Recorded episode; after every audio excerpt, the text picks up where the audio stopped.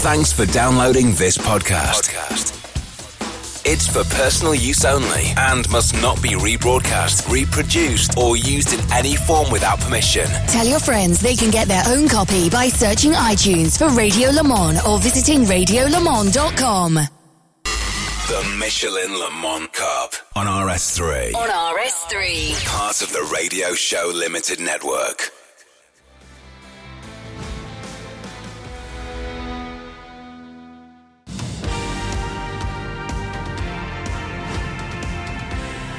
The third round of the Michelin Le Mans Cup brings us back to the south of France. And we are about 50 kilometres east of Marseille in this spectacular landscape. Uh, formerly the high, te- high tech test track, although Paul Ricard always was its. Uh, we look forward to two 55 minute races as part of the Road to Le Mans event during Le Mans Week, which of course is held in September in this rather peculiar year. And then later on in the season, a trip to Monza in Italy.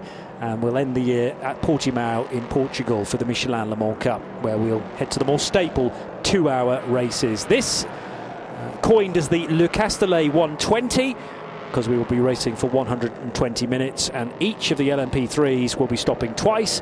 The GT3 cars, just a single stop required for those. However, there are extended pit stop times for the top five teams in the championship. It is known as the pit stop handicap time, and we'll run you through that uh, as per it being appropriate. My name's Jonny Palmer. I'm joined by Bruce Jones for the next two hours. It's a busy old day here at Circuit Paul Ricard with both the ELMS uh, weekend and the Michelin Le Mans Cup races all crow, crowbarred into Saturday. So a late finish for ELMS into the darkness. This will be held, though, in full light. Question is, will the weather be on our side?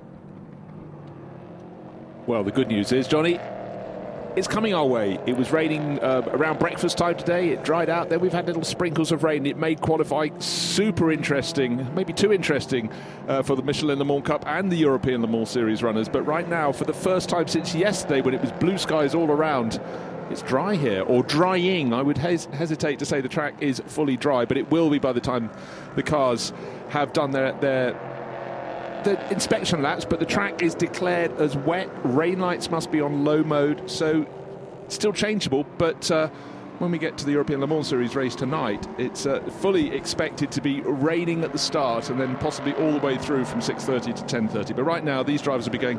Thank you. We have a consistent weather condition, consistent tracking conditions, at least for the start, but the visibility far better than it has been at any point here on race Saturday. A solid day of qualifying and racing. It really is quick fire. And uh, right now, for the drivers, anybody who got it wrong in qualifying, they'll be just trying to settle down again. But uh, track conditions look good.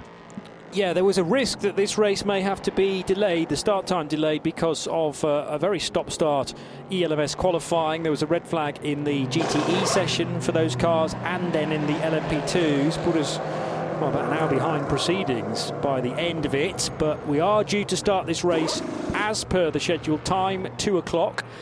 And it will be 120 minutes, so we'll be racing through till 4, and then two and a half hours later, the European Le Mans Series race will take place. A shout to Rory Penttinen, who has managed to bag a, a very late pole position and his first of the season. Uh, the 40 year old Finn, bronze graded, and has taken part in a number of endurance races in the past, not least the 24 hours around the Nürburgring, the Dubai 24 hours as well. Raced in Asian Le Mans uh, with Graf in the 2019 2020 season. But this is his first year in the Michelin Le Mans Cup and uh, a podium result already to his name. This will be the first pole position, though. And in the Teams Championship for uh, GT3, Iron Lynx leaded on 77 from uh, Kessel Racing on their 44 points. It's narrow, actually, for second and third, with the third place car only on 42. Uh, with that, though, also carries the pit stop handicap time as well, and that's the championship leader, car number eight. More news on that in just a second, actually. Uh, has to soak up a, a further 21 seconds during the pit stop, which was already 150 seconds. And there are other cars in the top five that also have extended stops, like the 67 Kessel Racing Ferrari, that's got an extra 11 seconds to serve. The 50 Kessel Racing Ferrari, an extra 7 seconds. The other Kessel Racing Ferrari, number 74, an extra 4. And Iron Lynx, finally, car 77, two further seconds for the Claudio Schiavone and Matt Griffin car. But the starting grid was only issued 10 minutes or so ago by Al Kamel, the timing uh, timekeepers here. And the number eight car, Ferrari, is at the back of the grid, Rino Mastronardi. We thought earlier on he had set another pole position. Even chatted to Rino Mastronardi, did Haley.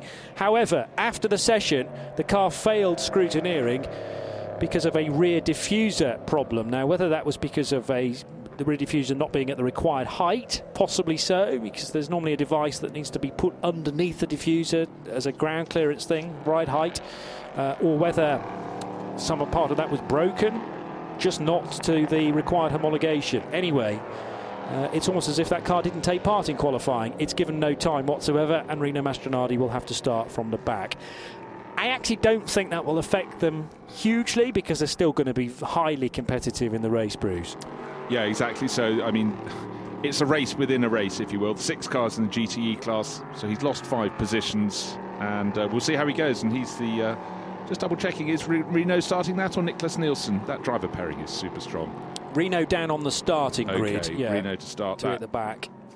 Well, expect exciting opening laps, and for a lot of the drivers, their only driving today has been on a wet track, and they were interrupted when it got to qualifying. So uh, they've got to just regather their thoughts. But I think for everyone out there, it's just the fact there will be one sort of driving condition at the start of the race, and they can bed down. But of course, we've got the six cars in the GTE GT3 class cars and 18 in the P3 class. So they're going to be having the battling at the front of the grid. Nicolas Lapierre passing on a little more information to the Cool Racing squad. That's Christophe, uh, sorry, he's in V2S, it's Nicolas Maulini. And of course, uh, Nicolas and his teenage teammate, Edouard Kahab, had that really, really great result, victory at Spa last yes. time out. So his advice is clearly being heeded. Yeah, absolutely right. And uh, Lapierre um, he is very much involved with that cool racing squad now. I think he's become a shareholder or business partner, and um, yeah, it's his responsibility to pass on advice, maybe as to how the track is losing its grip. Because he was out in the earlier session, he may know where the damp patches are forming today and where to take it easy. Sensible thing, obviously, when the rain does fall, if it falls, is to stay off those curbs and stay off the white lines. Exactly what I was going to chip in with, because though the track may look dry, famously racing curbs, the paint on them and the in the serrations on them just retain the water. Yeah. across the decades, heard so many drivers warned about that, and there's always one. yeah, out over the curbs and beyond. Well, you can have the discussion pre-race, but then there's so much that kind of takes over. Uh, the adrenaline starts pumping, and so a lot of that can that uh, sort of peripheral information can be forgotten or not not necessarily retained. So always good to just throw that into the driver's cockpit late in the piece.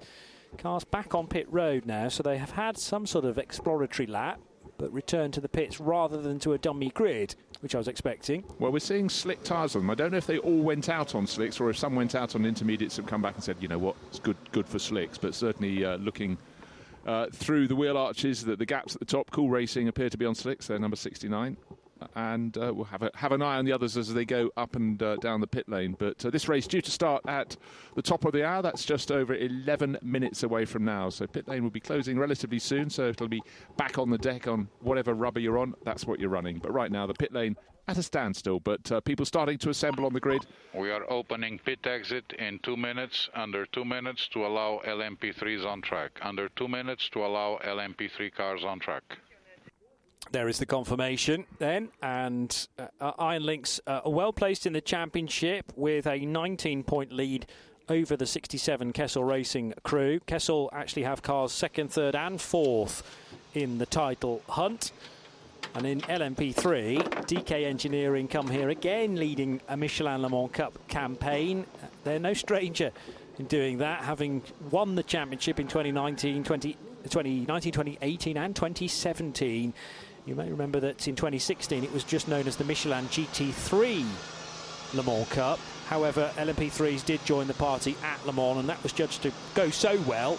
The very next season, LMP3s were included LMP3s as well. may head to pit exit. We are under. We are at one minute to open pit exit for LMP3s. Under one minute to open pit exit for LMP3s. Pit, LMP3s may head to pit exit if they want. The difference is uh, your Le Mans entry for next year, 2021, uh, only available via the GT3 category. So if you're champions in GT3, that's an automatic entry for the following year's Le Mans. That can't be said for LMP3. But kind of what it does do is set you up nicely if you wanted to do a European Le Mans Series campaign in the baby prototypes the following 30 season. seconds to open pit exit for LMP3 cars.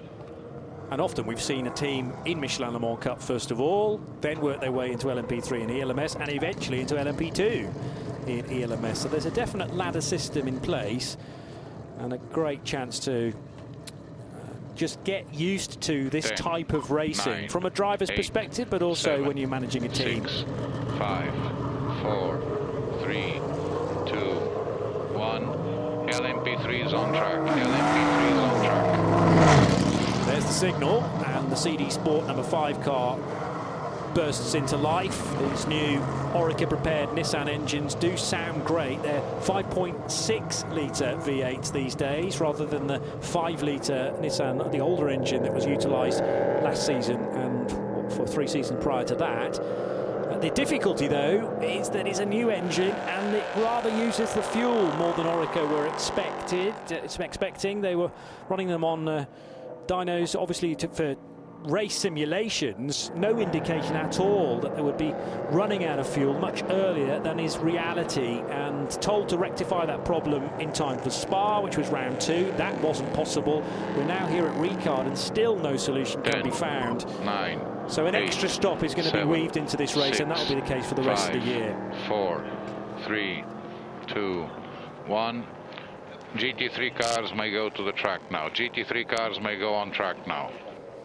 And all six cars then will be released from the pit lane, including the new pole sitter. And the point going instead off to the number eight to the 74 Kessel Racing car of Michel Broniszewski and David Perel.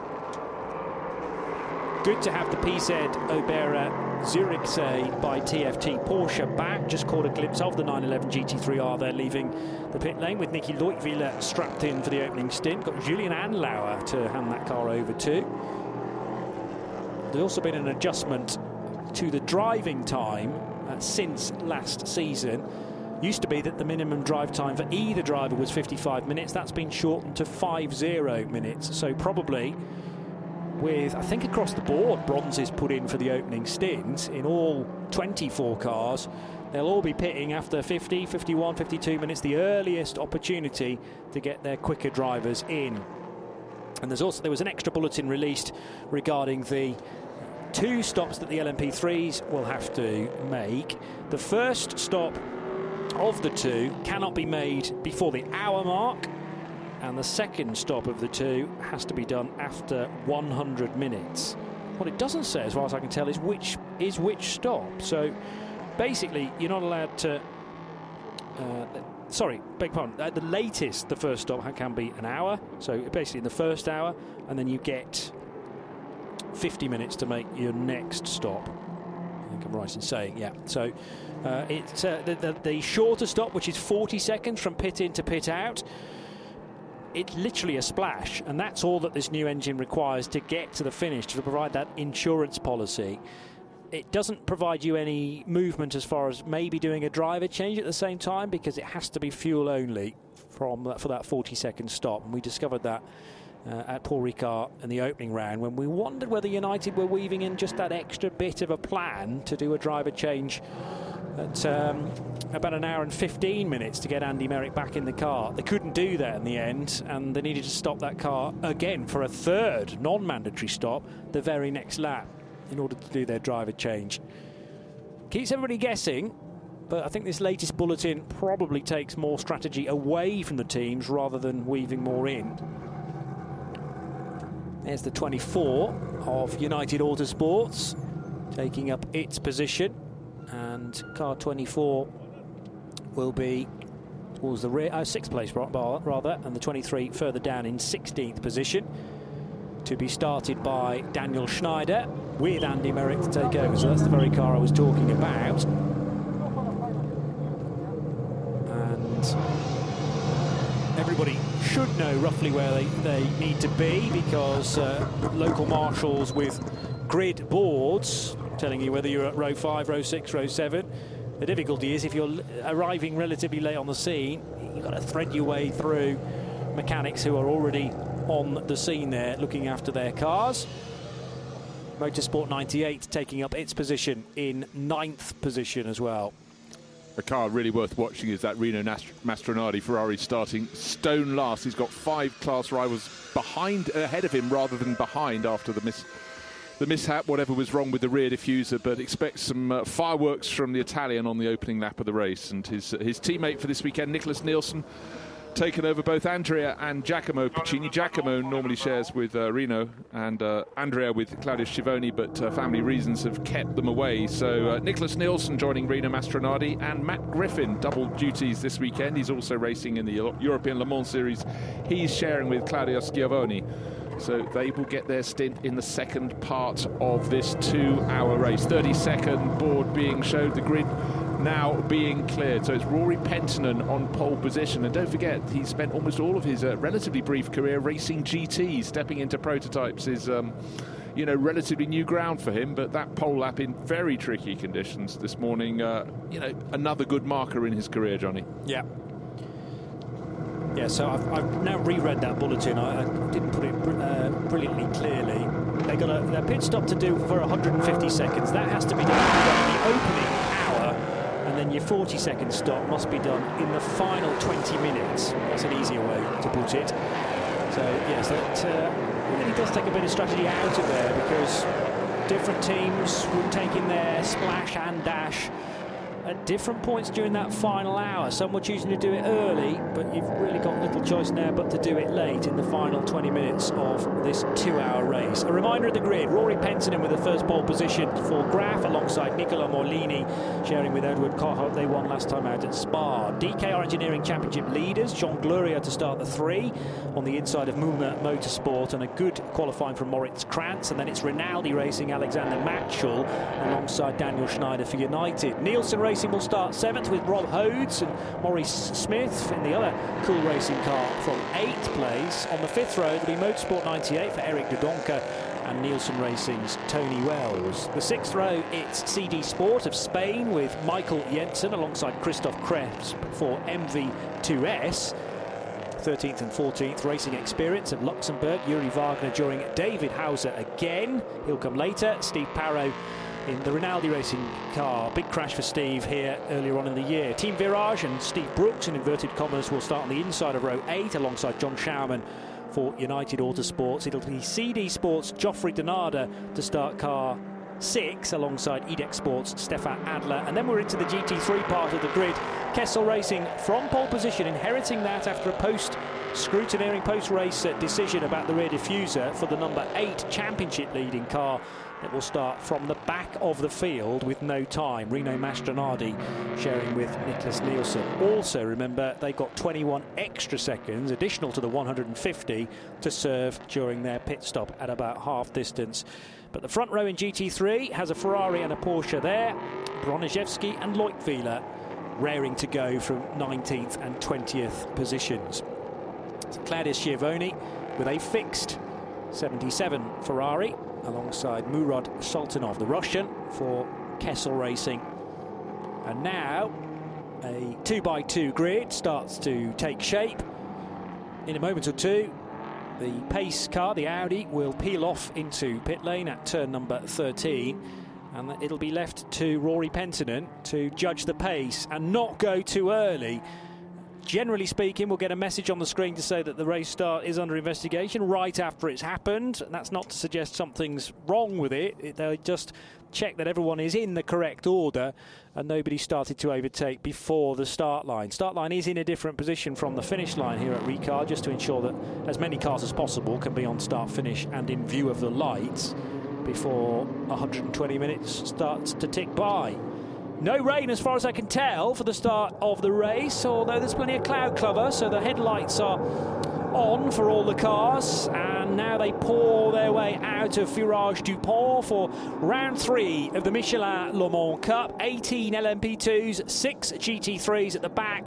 What can Rino Mastronardi do? He's been put to the back of the grid. We're underway with the third race of the season. It's been a good getaway for both Rory Penttinen and Nicola Maulini. Maulini's going to try and go around the outside here to swoop into the race lead. He can't do it. There's side to side contact, in fact, and Maulini goes straight over around the runoff. He's going to take the lead by doing that. Surely he'll have to give that one up again. Another car ran wide as well, which may well have been Maurice Smith in the other cool racing car. Everybody else in the background, I think, has just about survived. But uh, yes, Maulini, uh, unconventional way of taking the race lead there, Bruce Jones. Yeah, and I, I, th- I think it was um, Gilles Magnus going wide. Sorry, Moritz Kranz. Yes, the Mühlner Motorsport blue-white car going wide, but had no other choice when the field was splintering in front of him. But uh, good to see the track is properly dry. Good to see it's a remarkably tidy start. But again, that back straight, they're going, I need tyre temperature. I, had it, I didn't have it at all. Still weaving on the back straight, just trying to get a bit more heat because they know the next corner really requires it. Seen. It's been a wet day at Paul Ricard. It's dry now, but uh, the consequences of going wide, we know if they go over the curbing, it uh, will have you sliding away, and particularly at turn eight, that seen we've seen a lot of that. But race leader really, really pacing it very well indeed, and Jean Glorieux dropping back a little bit in third place. And a movement for fourth position there. Maurice Smith, rather, uh, uh, Maurice Kranz, I should say, being overtaken by uh, the DKR engineering car. Jean Glorieux then started third. He uh, trundled to fourth and has gained that place back again. Meanwhile, very busy at the sharp end of the order. That, I think, was Maulini giving the race lead back again to Rory Penttinen because the Graf, the cool racing car rather, is back down to second place. And I think maybe the team got quickly onto the radio regarding Maulini's position, said you took that when you're off the track, so just give it back when you still have the opportunity to. And there's an hour and 58 minutes to attempt to reverse their positions once more. Well, also, they were quite fortunate that the battle for third place was a little bit further back, gave them the scope to hand back the lead and not lose it to those behind as well. So, uh, very well done indeed. So, Rory Penttinen leads the end of the opening, and Nicola Maulini, just seven tenths of a second in arrears. Swiss driver chasing hard, but now Jean Glorieux's got his tail up from fourth to third. He goes, and third to second is the move he is looking for. Down in GT3, it's Kessel Racing, Michel Broniszewski leading the red and white Ferrari, number 74, but being pushed hard by Iron Lynx by, yes, you got it, Rino Mastronardi up from sixth in class to second. That's a good opener. Yeah, didn't take him long, did it? And he's almost level with the race lead into turn three, four, and five. They go, and through into the lead goes Rino Mastronardi. So from the back of the field to the sharp end of GT3 and almost tripping over some LMP3s as they turn in at turn five there. Meantime, Rory Penttinen stretching his legs a little bit, 0.9 of a second. Porsche overtaking Ferrari is John Hartshorn.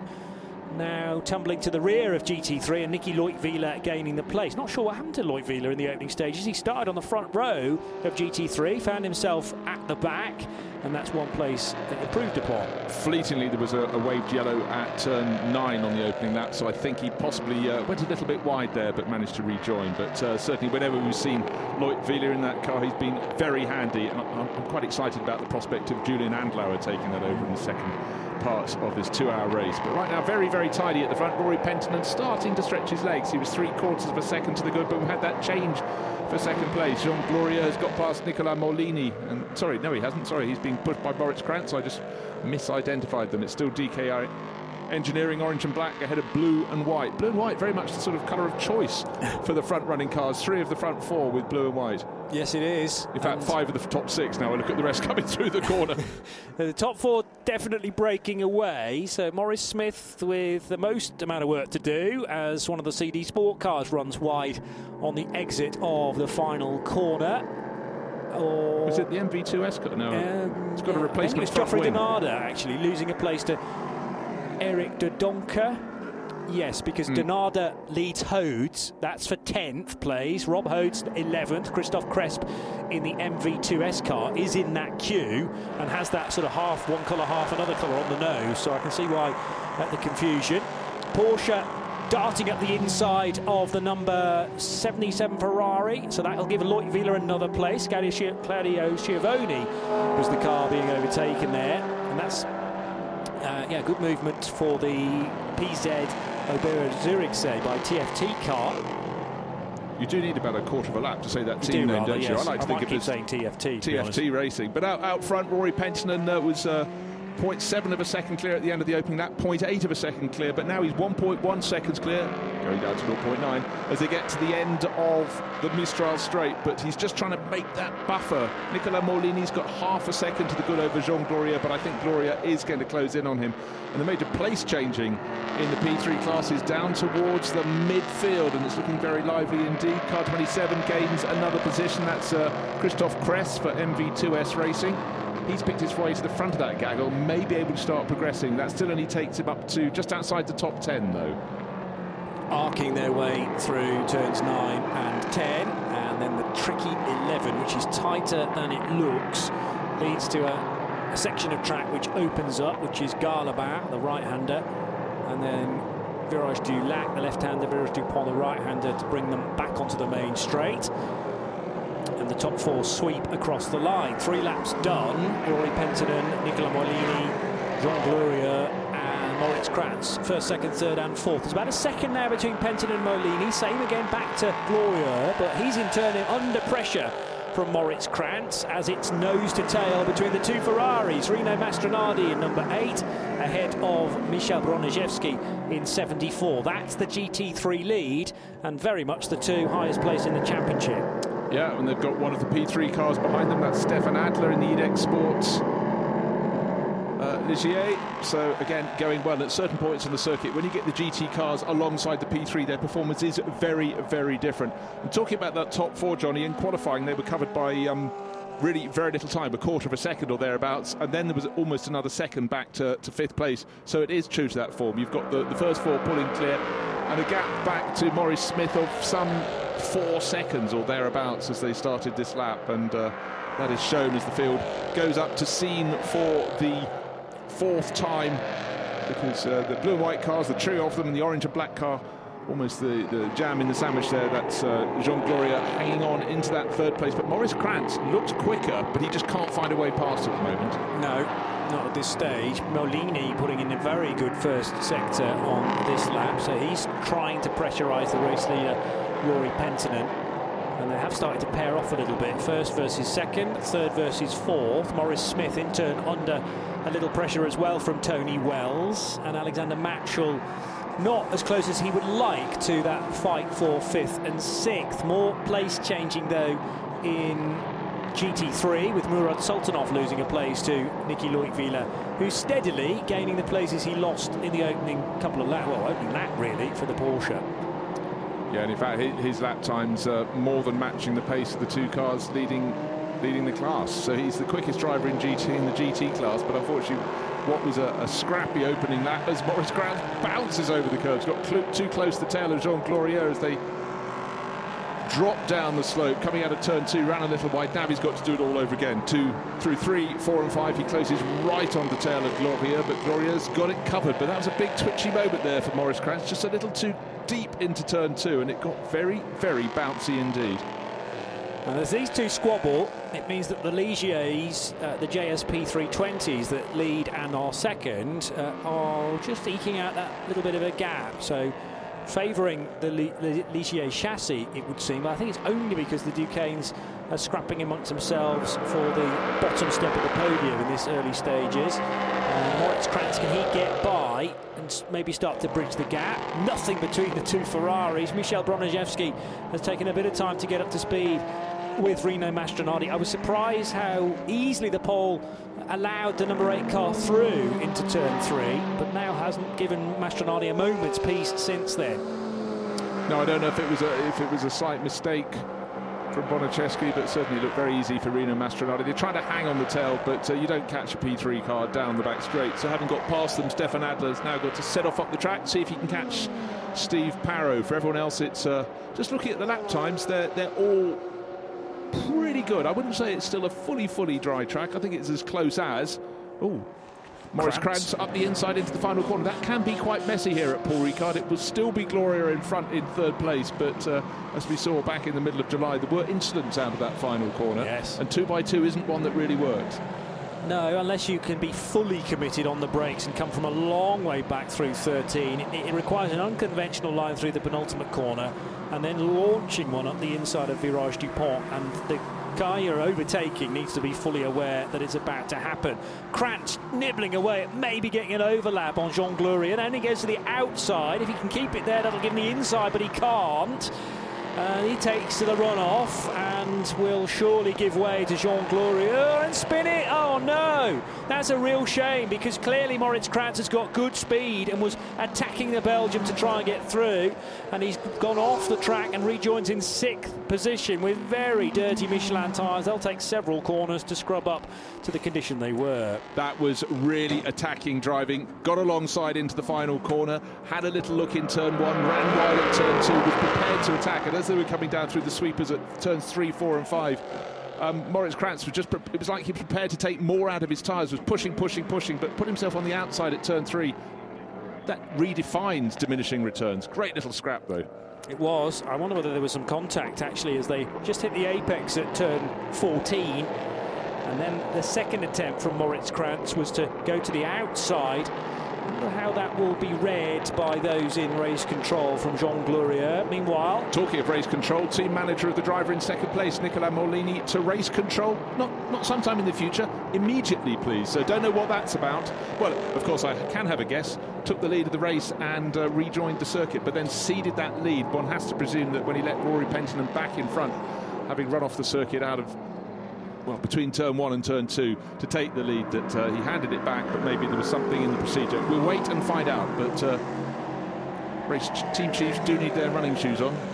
They do. Lose no time when going to see race control. It really depends on uh, which end of the pit lane you are. It's either a short walk or uh, yeah, you have to uh, go from one building to another because it's a split pits here at Port with the in and out back to the paddock route separating the two. Rinaldi Racing running in 17th position. Steve Parrow doing the defending on Stefan Adler. And Adler had been uh, caught up in the GT3 traffic initially, but the greater straight line speed from his P3 now means he is sufficiently ahead of Rino Mastronardi. It's about a couple of seconds.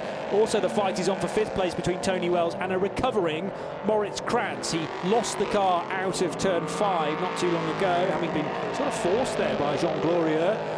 It's taken a while to clean the tyres, but he's now right on the back of uh, the Tony Wells driven car from Nielsen Racing.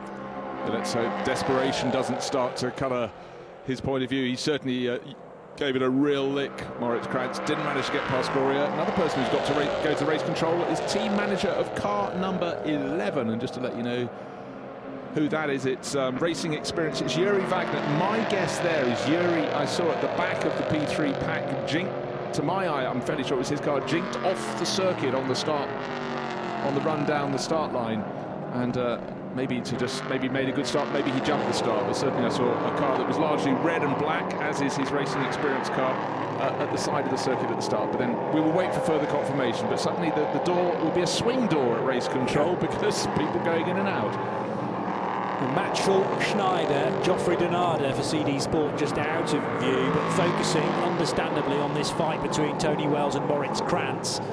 It is an all Duqueine M30 affair as well, with the Ligier of Maurice Smith just uh, what, four or five car lengths further up the road. So the possibility for these two Duqueines to improve maybe into the top four but there is a gap emerging now between Nicola Maulini and Jean Glorieux. Glorieux's got about five seconds to find on effectively the top two because Penttinen and Maulini circulating with a second between them. Yeah, Glorieux just didn't seem to have the pace in the in the best of the Duqueines to live with the Ligiers at the front. Certainly he was troubled being pushed really hard by Moritz Kranz. Don't know if it took a bit of life out of his tyres, but Rory Penttinen and Nicola Maulini in this early stage of the race, they have the pace. And in fact, the gap from first to second is one and a quarter seconds. Second to third is, is over five seconds. So the lead duo pulling ever further clear. And the driver who could be with them, but for that error, is Moritz Kranz, and he's still stuck behind Tony Wells, getting a little bit closer up the Mistral Straight. He's got Alexander Mattschull, the black, yellow, and bright green Duqueine from Rinaldi Racing, new to prototype racing this year. He's getting in the mix. He'll be watching and learning as they get up the Mistral.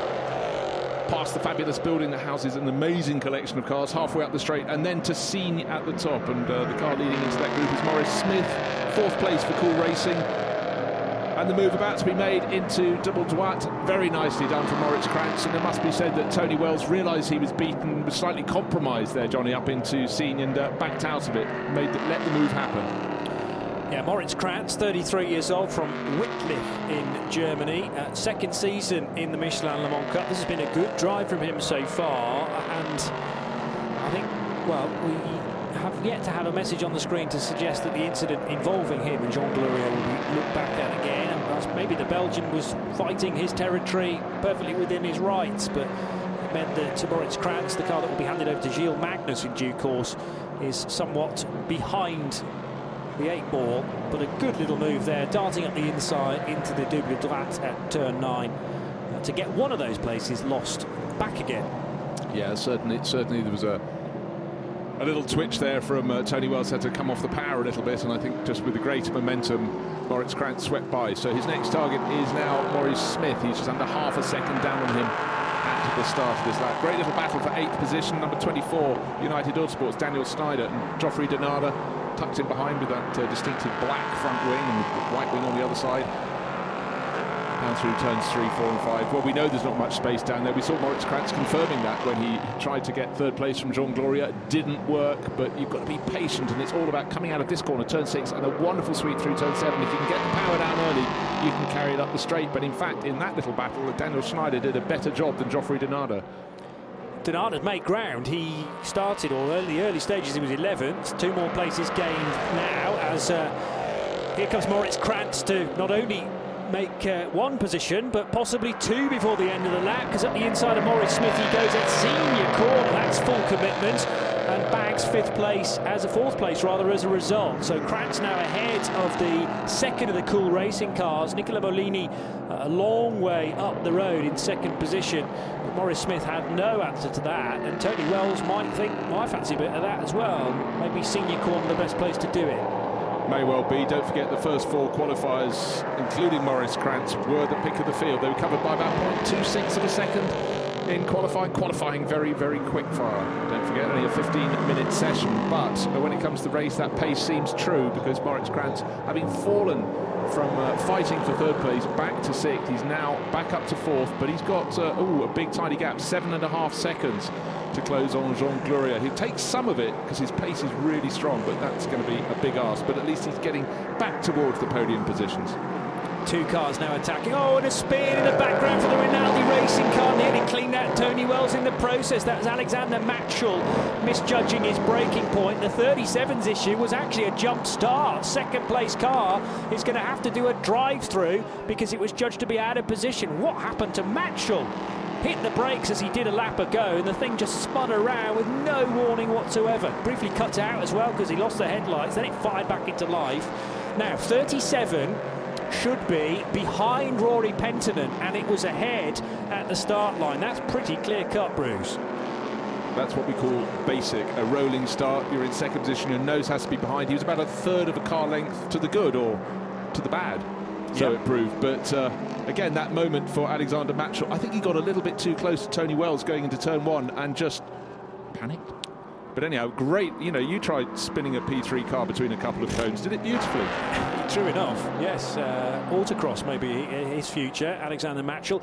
Maybe it was the dirty air though as well. Could Got be. close to the back of Tony Wells' car. All of a sudden the airflow's completely different across your car and didn't have the rear traction as from a long way back. The CD Sport car goes for a move on number 24, Daniel Schneider, and that's Geoffrey Denarder, who's been following Schneider for the last few laps and obviously picked that place as a weak point maybe for Schneider, the Brazilian. And Geoffrey Denarder wasting no time there to get eighth position.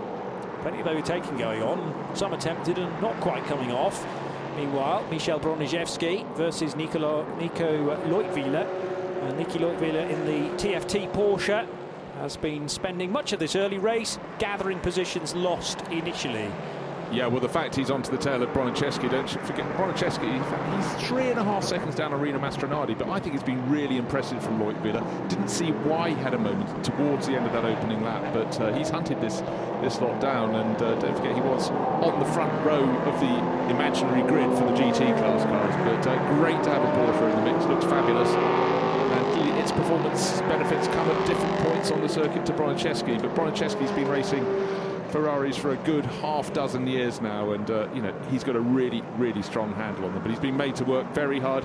It must be said, the race leader in the GT class, Rino Mastronardi, started last. The fact he's hanging onto the tail of Steve Parrow and Stefan Adler in their P3 cars is massive accolade to Mastronardi.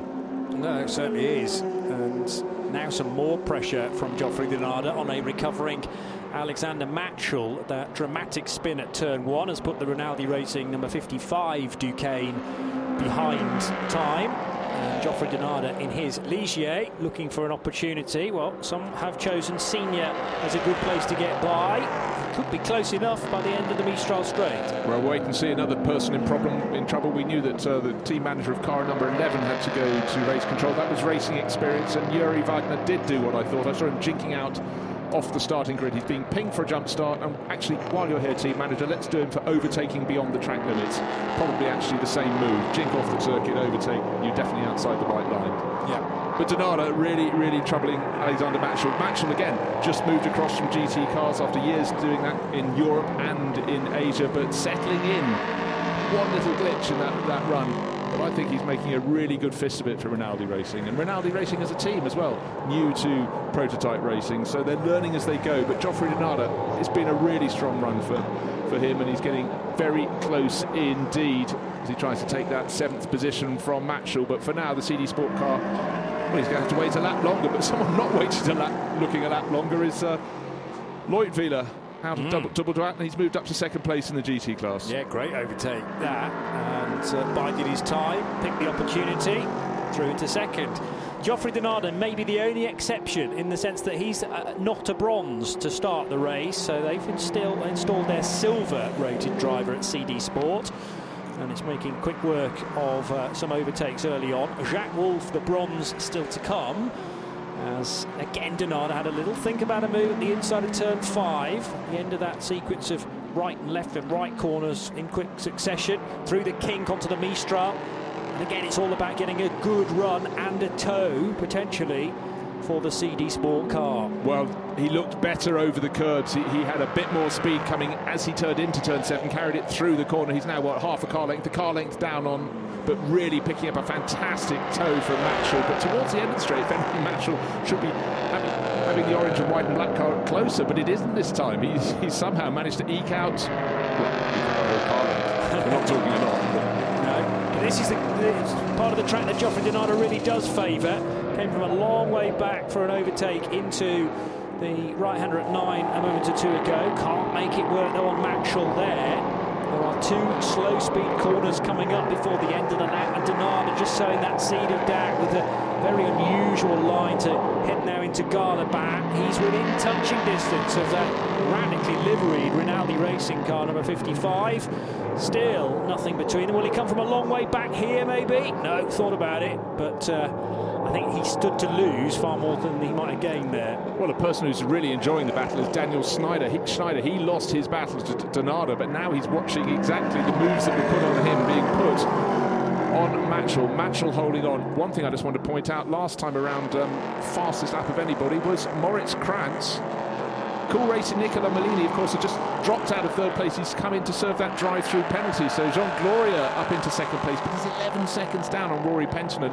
And Penttinen just banged in the fastest first sector of anybody. But Moritz Kranz, He's uh, just bear in mind, two and a half seconds, 2.7 seconds down on Glorieux. Not so long ago, that was nearly five seconds. So Kranz has got his tail right up. He's going to be catching Glorieux within two laps, I reckon.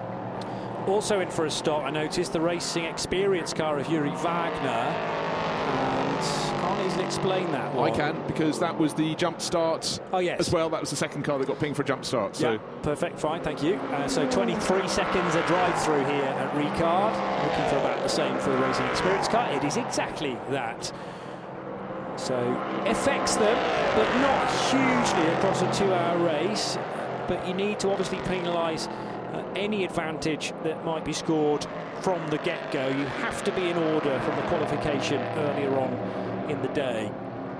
CD Sport Car fainting to the inside at turn 9 again, still attacking Alexander Mattschull, who's keeping his elbows out very nicely the uh, Ligier of Geoffrey Denarder clatters the curb there, needing to be careful because at close quarters behind now is Daniel Schneider for United Autosport. Well, it was a mistake there from Denarder. He's now not on the tail of Alexander Mattschull. He ran too deep into the corner and was pushing wide. And Daniel Schneider's been watching him for a number of laps. He won't be happy that he was passed, but uh, Denarder was easy at passing him. I need to wonder if Denarder, who's been pushing so hard, has been, how should you say, robbed the piggy bank, the bank of tyre life. Seen it happen many times before. You push like crazy, get the performance, but then that really does mean you've not a lot of Michelin tyre to lean on latterly in your stint. Let's see how that one unfolds, but if uh, Denarder's pace drops off now, probably a likely explanation. Almost at the end of the first half an hour, and now a recovering Nicola Maulini, fresh from his drive-through, finds himself on the gearbox of Tony Wells. This is the battle for fifth and sixth, therefore, but Maulini looking much quicker than the man from Middlesbrough. Well, don't forget he's passed him before, and I'm sure he's going to pass him again because uh, plenty of speed from Maulini for Cool Racing. Winner last time out at Spa-Francorchamps. He'll be frustrated by what's happened, but he was the driver that stuck the nose of his car in front of Rory Penttinen and the pole man on the run down, the rolling start down to that start line. Elementary mistake, unfortunately, but the pace to get back towards the podium is definitely within his hands. So Cool Racing about to gain another position. Will the nose be in front up the inside? Yes, it is. So Tony Wells back one more position.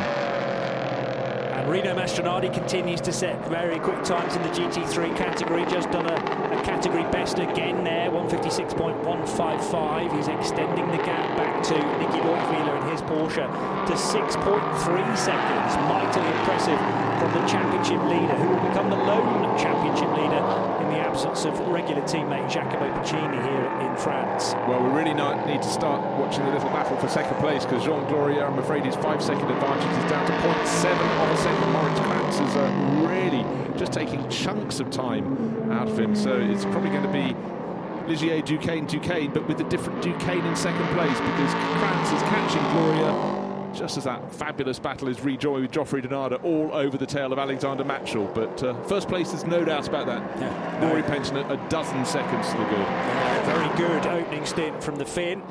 As Denarder might have another opportunity into turn one. Big wiggle there from Mattschull as he just about found the grip through turn one and the right-hander at turn two. Then this short, sharp straight towards a tricky section of track, the three, four, and five. Again, Donada, slightly tighter line on the entry. And again, exiting turn four. So despite him pushing hard on the tyres, that car seems more manoeuvrable, I would say, the CD Sport example, than the Mattschull uh, Duqueine. Mattschull's driving it in quite a different style. It's actually almost as though he he's you know man from GTs he's driving a prototype like a prototype should be driven and uh, Geoffrey Denarder is using much more of a GT style you know being a little little rougher, but in the way he's just trying to unsettle Mattschull. Mattschull, it's almost like I'm driving a prototype now. I have to be super smooth, and he's sticking to his lines very, very nicely indeed. But uh, Denarder, well, he's not prepared to just concentrate on passing on the left. He'll try the right as well. Why not? If the opportunity is there, and Mattschull presumably will defend initially, but can't then in the second time. And in the background, Schneider's wide. Here is Denarder's opportunity. He's just about got the inside line, caught a less grippy part of the track, but that won't matter. Geoffrey Denarder ahead and into seventh position. And in the background, as I said, Daniel Schneider losing grip on the exit of Signes corner as we now turn our attention to the Inter Duqueine battle. Two very different teams, though. DKR Engineering second, and John Glorieux ahead of Moritz Kranz, who was trying this move about 15 minutes or so ago to get by the Belgian. Well, he's moved it very quickly indeed, and uh, then it's cool racing in fourth and fifth positions with uh, Nicola Maulini. Don't forget, he's the driver who led the race, albeit uh, not correctly, away from the start line. He's right on the tail now of Maurice Smith. They're a dozen seconds down on this great little battle for second place. It's going to be interesting to see. Oh, Glorieux's being very, very defensive. His right to do so, but uh, certainly I would expect a move to be made at the end of the Mistral Straight. Through turn six they go, now to turn seven. Who's going to get the better exit onto the start, onto the infield straight? Looks pretty good exit there from the driver in second, pl- third place, Moritz Kranz. He's going to use what toe he can all the way up the straight towards Signes. Then we're going to see how brave he is, and certainly it must be said, a driver who tries to overtake round the outside into turn three is either brave or that other one. Indeed. Jean Glorieux is probably thinking, oh, I thought I got rid of this guy, and he's back again, and uh, even more desperate to get in front. Signes corner won't be the opportunity for Kranz, but he can get the inside line into the next one. Double Droite, and he gets it into the right-hander at turn nine. That was all set up through the very fast right-hander at Signes. Put Glorieux off his off his stride, and he couldn't leap across to the right-hand side of the track to defend. It's such a difficult place to pass. If you if you drive around the circuit, even watching on television, there seems to be space abounding. It diminishes when you come up and you start turning into, you know, the fastest point on the circuit. You're turning in, but uh, Kranz just had to, seemed to have all the grip he wanted. Whereas uh, going on a line you thought would be perfectly fast, uh, no answer from Jean Glorieux. Now the two cool racing cars have found one another, and what's happened to the one with the green door mirrors, Maurice Smith? Just been over. He was caught very quickly by uh, Nicola Maulini, and Nicola was half a second down at the start of the lap. Now, rain tires being looked at on terra firma. Lap times have been pretty handy at the moment, so I don't really. Well, looking at number 26, swinging the tail around Rory Penttinen. Is it getting a little bit wet? But we've got uh, Jean Glorieux back into pits and wet tyres being offered, surely. Yes, they are. That would also explain why he wasn't so confident going through Signes and ceded that second place. Maybe he'd already made the decision at that point. Maybe you're slightly less brave. I'm coming in this lap because I've you know, told you I need wet weather tyres, but certainly didn't seem to have the grip or the confidence through Signes, and that's why uh, Moritz Kranz up into second place all over again. So for DKR Engineering, frustrating, but it may yet prove a very, very good stroke. Not so long ago, there was a thing on the screen saying you may now turn off your rain lights. I was thinking it's getting brighter, it's getting drier. But uh, so maybe a little rain flurry has arrived. Well, that stop for DKR can't count as one of their two mandatory stops because remember they need to do the long one, 150 seconds before the hour mark, and that's generally where people do their driver change as well. 50 minute minimum drive time these days in Michelin Le Mans Cup what happened a moment or two ago between seven Tony Wells and the Geoffrey Denarder car. Well, Wells went wide out of turn five, and the door was well and truly left open for Geoffrey Denarder to dart through. So that puts the CD Sport Ligier up to fifth now. Just finish the point about the pit stops just briefly. The short one must come in the last 20 minutes, so we're not at that phase at all yet. Uh, they have decided at DKR to take an extra stop, but uh, the wet weather tyres might pay dividends come the checkered flag. Come the checkered flag. Haven't talked too much about Rory Penttinen. He's had a quiet race since the opening lap, since he got back in front of Nicola Maulini. Maulini's worked his way back from after the drive-through up to third. He needs to find nine seconds to catch Moritz Kranz, but Moritz is 16 seconds down on Penttinen, and It's so unusual to have a driver enjoying this much dominance. Certainly, some of those behind him have had their problems with drive-through penalties and assorted mishaps, but the Finn hasn't put a wheel wrong. Don Schaumann now getting ahead of Rob Hodes in the number 10 car. Schaumann in the 23 United Autosports machine drives a Ligier and is trying to force enough time, as much time between, much time between, much time. between. Something not right with Hodes, Hodes' car rather. Looks very, looks very. Spin in the background as well, so that's an indication the track very damp indeed. That is uh, the car rejoining on wet weather tyres, wet weather tyres on Glorieux. You know what I was about to say next? I was about to say, I'm just going to keep an eye on Jean Glorieux's times. Now he's on wet weather tyres. Someone is. Now, was there some conflict actually between him, his car and the. And that was that. Uh, the Stefan Adler car. I think it could be bright, bright red. So we're getting GT yes. visitors to the pits as well, deciding that they would like some wet weather tyres, and that's car Car number 50 coming to a halt. And that's John Hartshorne, who is running at the tail of the field. Car 21 in under investigation for an incident an incident at turn one at the start of the race. And car 21 is Moritz Kranz. He ran wide in the background in his uh, Mühlner Motorsport car. He was about fourth place, you remember, between turns yes. one and two? Yes. We thought it was in avoidance of uh, Maulini and Penttinen having that little clash that put Maulini slightly onto the painted lines. They weren't ready at Kessel Racing for this this uh, stop that uh, John presumably got the message to do, but the wet weather tyres weren't right by the car. So some confusion. It'll take a fairly long time this. We're still not in the window for this to be the longer stop either, and no hint of a driver change. They would really like to do their 150 second stop now, which would rather eclipse the clumsy tyre change. There's a car facing the wrong way at the start of the Mistral straight, which is the 12 machine, Team Virage, and Steve Brooks. So uh, has he lost it on some wet curbing, maybe on the right hand side? He's come through the fast left hand kink. And yes, this is exactly what happened to Michael Fassbender in ELMS qualifying. Amazingly, though, no, he didn't quite keep it out of the wall. He's nosed in gently. You know, driving away, I wouldn't have said that car had any contact at all, but he did catch the tyre barrier. Well, couldn't quite see. There might have been just a, a little bit of space that he managed to swing that nose around him, but certainly as he drove away, it looked unharmed. Conditions must be changing. Looking for spots on the screen. We're seeing windscreen wipers starting to go now, and uh, certainly looking for a replay of something. Oh, yeah, it's definitely wetter. Looking in the background, looking at drivers twitching. Now, which of the Ferraris is that? Of the Iron Lynx Ferraris? Wasn't 77. was it? No, it's the other car, Claudio Schiavone. Now one, now one stopped in the middle of the track. This is an LMP3 car. Stopped right at track, right at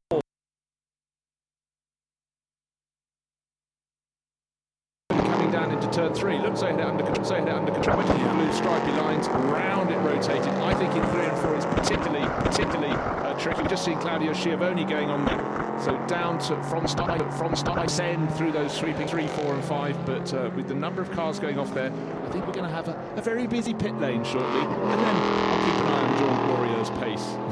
I tend to, I tend to. I'd like to see a replay of that incident. I'm fairly sure that he could have been given a little clip up the rear.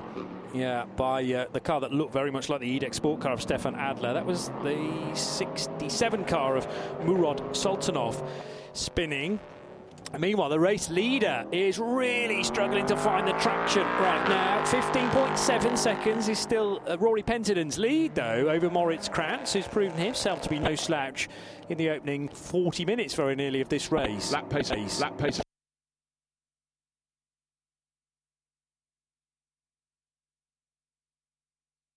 That's when you start doing the maths. And from the start line down towards the bottom part of the circuit, Penttinen went straight on he at did. turn one. Dakar, the race leader, just could not turn in. So what doesn't look obvious on screen, it's suddenly as you get past the pit, much, much wetter. And it's very delicate stuff coming out of turn seven and onto the Mistral. So yeah, to illustrate the, the drop off in pace, that was a lap two minutes one second for Rory Penttinen, and his best a 152. So we're almost 10 seconds slower than the ultimate dry speed. Moritz Kranz kind of in the same ballpark, just over two minutes last time around.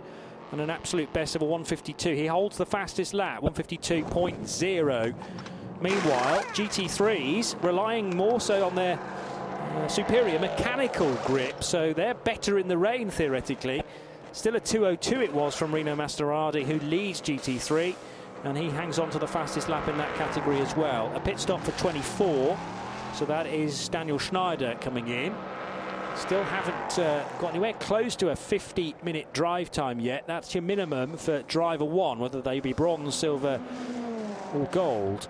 That bottom part of the circuit, drivers trying to carry their speed through the sweepers down from turn two, but three, four, and five. A lot of them never even get to four because they've gone wide and continued onto the circuit further down the slope, and that was Yuri Wagner, already in problems for a jump start. So, second problem for him. And get this, we're just starting to get cars coming into the pits. We've already got one pinged for speeding in the pit lane, and unfortunately for Steve Parrow, he is the man for that. So, penalties to be coming, and uh, I thought going off the track, but it was yes. the uh, Porsche that got up to second place in the GT class as the race leader Rino Mastronardi in the GT class carried on to another lap. But diving into the pits, Nicky Leutwiler, we know he's got pace. We also know he's got Julien Andlauer, last year's German Porsche Cup champion, to take over from him. So uh, it's uh, a car that could be going places.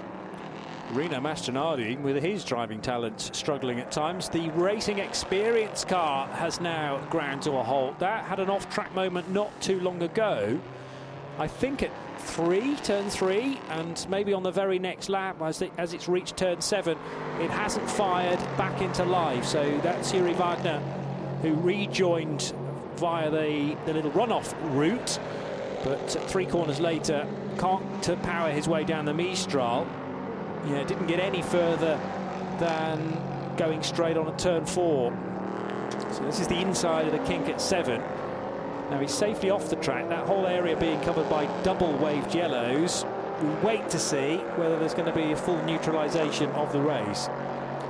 Yeah, double wave pull, turn seven, but uh, still seemed to have you know, life. The windscreen wiper was still going, the lights were still on, so I don't think it's uh, gone switched off, but it's certainly driven off. But a car that has had its share of problems for Juri Wagner with those penalties. Yellow flag, but a lot of the drivers right now aren't thinking of overtaking, they're thinking of staying on the track. And as I say that, even halfway through saying that, yet another tumbler, but nothing untoward. No. As number five comes back onto the circuit, that's Michael Jensen. Haven't really talked much about him. He's had a quiet race up until that point. Yeah, and uh, we're chuckling purely because we're just not really sure when a car is next to leave the track. And these are so such trying conditions. It's not a reflection on the driver ability uh, of any of these. Uh, you know it's so treacherous. Most of them are fairly early on in their racing career and they'll remember this race for a long long time to come. It's huge for experience.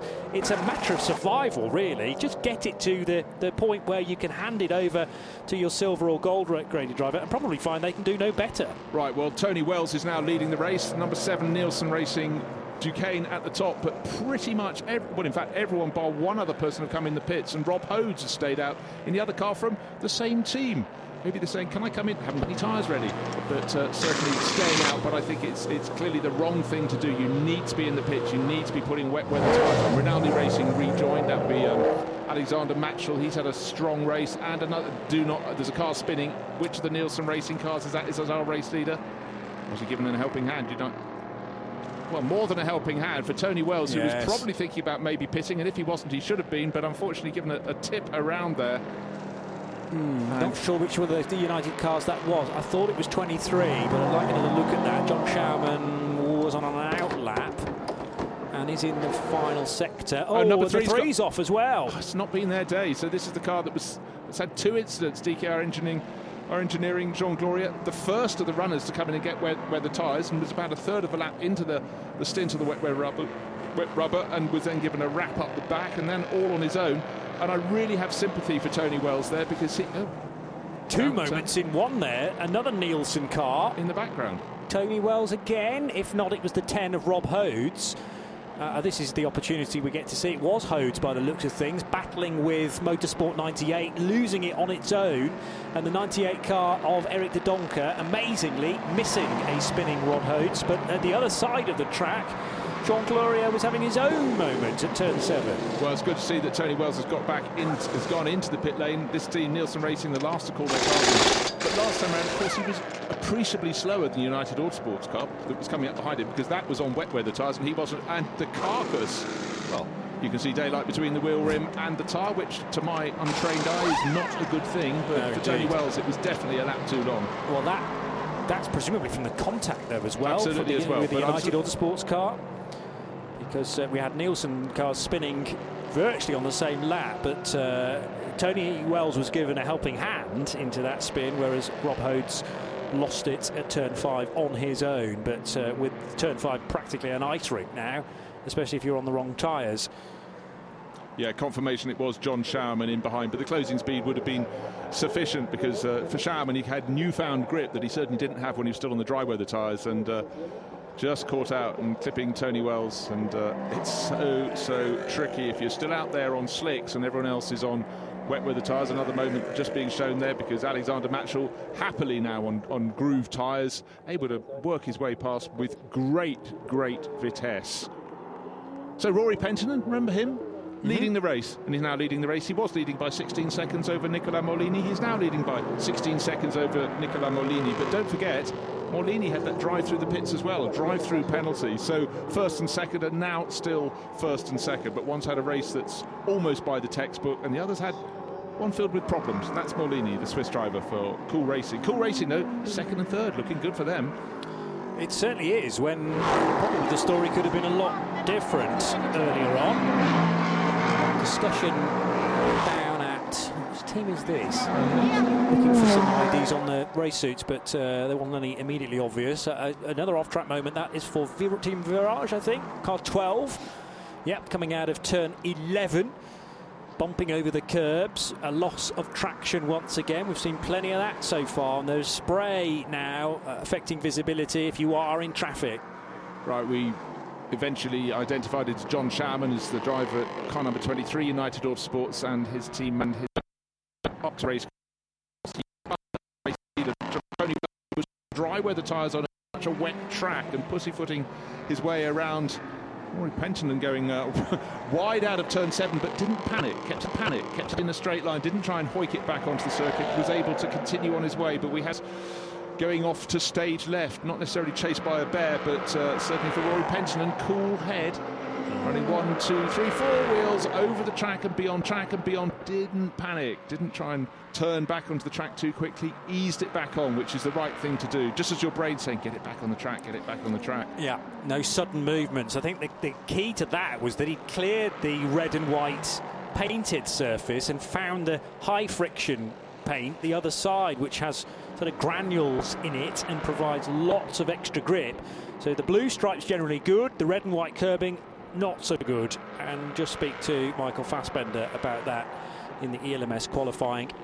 Nicolas Lapierre of Cool Racing still looking on. He's not due to be taking part in this race, but uh, he is obviously taking an active interest uh, because they're two cars on position nicely, second and third. Also trying to work out whether it's going to rain or stop raining in the near future. Well, you can tell he's uh, totally involved. He's standing with rain dripping off the awning on the uh, very, very wide pit wall. It's the best pit wall in motor racing, this one, with a great big grass verge behind it, plenty of space. But he's standing there just absorbed in what he's seeing on the screen, doesn't want to miss any chance to get some information across the drivers.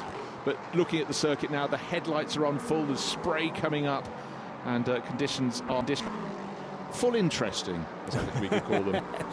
They're certainly grabbing people's attention. Lights flashing on the DKR engineering machine, which sadly is down in eighth place for the current championship leaders. Now, just as visibility is getting harder and harder, there's a report there may be debris on the Mistral Straight. Oh, there, Straight, oh, there is. halfway up. No, I saw that. Level yeah. with the chicane. So if you're running up in um, catching another drive, still learning how to how hard to push on these uh, wet weather tyres, and you jink out, that could be a big, big, big, big problem. So it's been identified. The message will be transmitted to the drivers by the teams because that, that could make it very tricky indeed. But right now it's a case a case survival in a way for these drivers, just trying to work out how hard they can push the wet weather tyres. Jean Glorieux, after a couple of moments, a couple of moments, seems to be sort of getting it together again. He's dropping the Dodon uh, quite quite easy. You can just see how it really is on a knife edge. As I say, they're turning into turn 13, the third 13, the Glorieux twitching away very nearly doesn't have the, the turning circle to get through 40 Dupont because he approached it he approached it at such a crazy angle. Yeah I think it's maybe the skin of the inside of arch that, arch that ended up on the track because the same lap that Penttinen ran wide onto the Mistral one of the cars in and around him to that bit of debris and it's now bouncing back and forth left and right on the track depending on who gets it on who gets it. Really needs someone to fully boot it clear but warning on the screen at this stage no need to uh, throw the, the, full course yellow in order to retrieve that it's fairly lightweight bodywork I would say that has found its way there from not sure whether it's a prototype or a GT kind of doesn't matter but everyone should be aware of that now First place to second place is closing down. It was Penttinen leading by 16 seconds. Okay, he had that slow lap when he had that moment going onto the Mistral straight, but uh, now it's down to 11 and a half seconds. Maulini's on a massive charge for Cool Racing. That's Cool Racing. That's car number 37. But there is a lot of traffic. There is a car in front of him, but he's worked his way through a good gaggle. He should be able to pick that off by turn one. Then he's got a clear run to go off through the race leader. He's halfway down the start finish straight, and uh, race leader Penttinen just turning out of turn two at the moment. Still a little bit of debris on the track there. I think the what was one chunk of bodywork has been split into several parts now, which will make recovery even more difficult. and the potential for punctures later on, of course, as well, if anybody is picking up shards of carbon fibre. It never rains, but it pours for DKR Engineering, Bruce Jones. You saw me shaking my head. I was my head. DKR Engineering, um, we saw Jean Glorieux going for a spin. People have been checking the replays. He wasn't any contact, but uh, now they're being done, well, not done, under investigation for a pit stop infringement. So we saw two spins in one lap, yeah, and then Yes. this.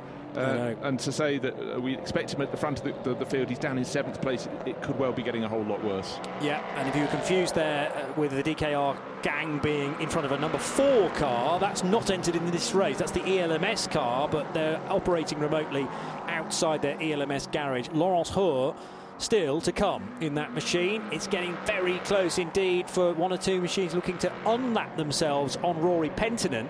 So who's in 23? John Schauerman still at the wheel of that, but got pretty tight. That was probably Penttinen sticking a lap on Schauerman, but he got close again to reversing those positions as they headed towards Signes We corner. are at 25 seconds to full course yellow.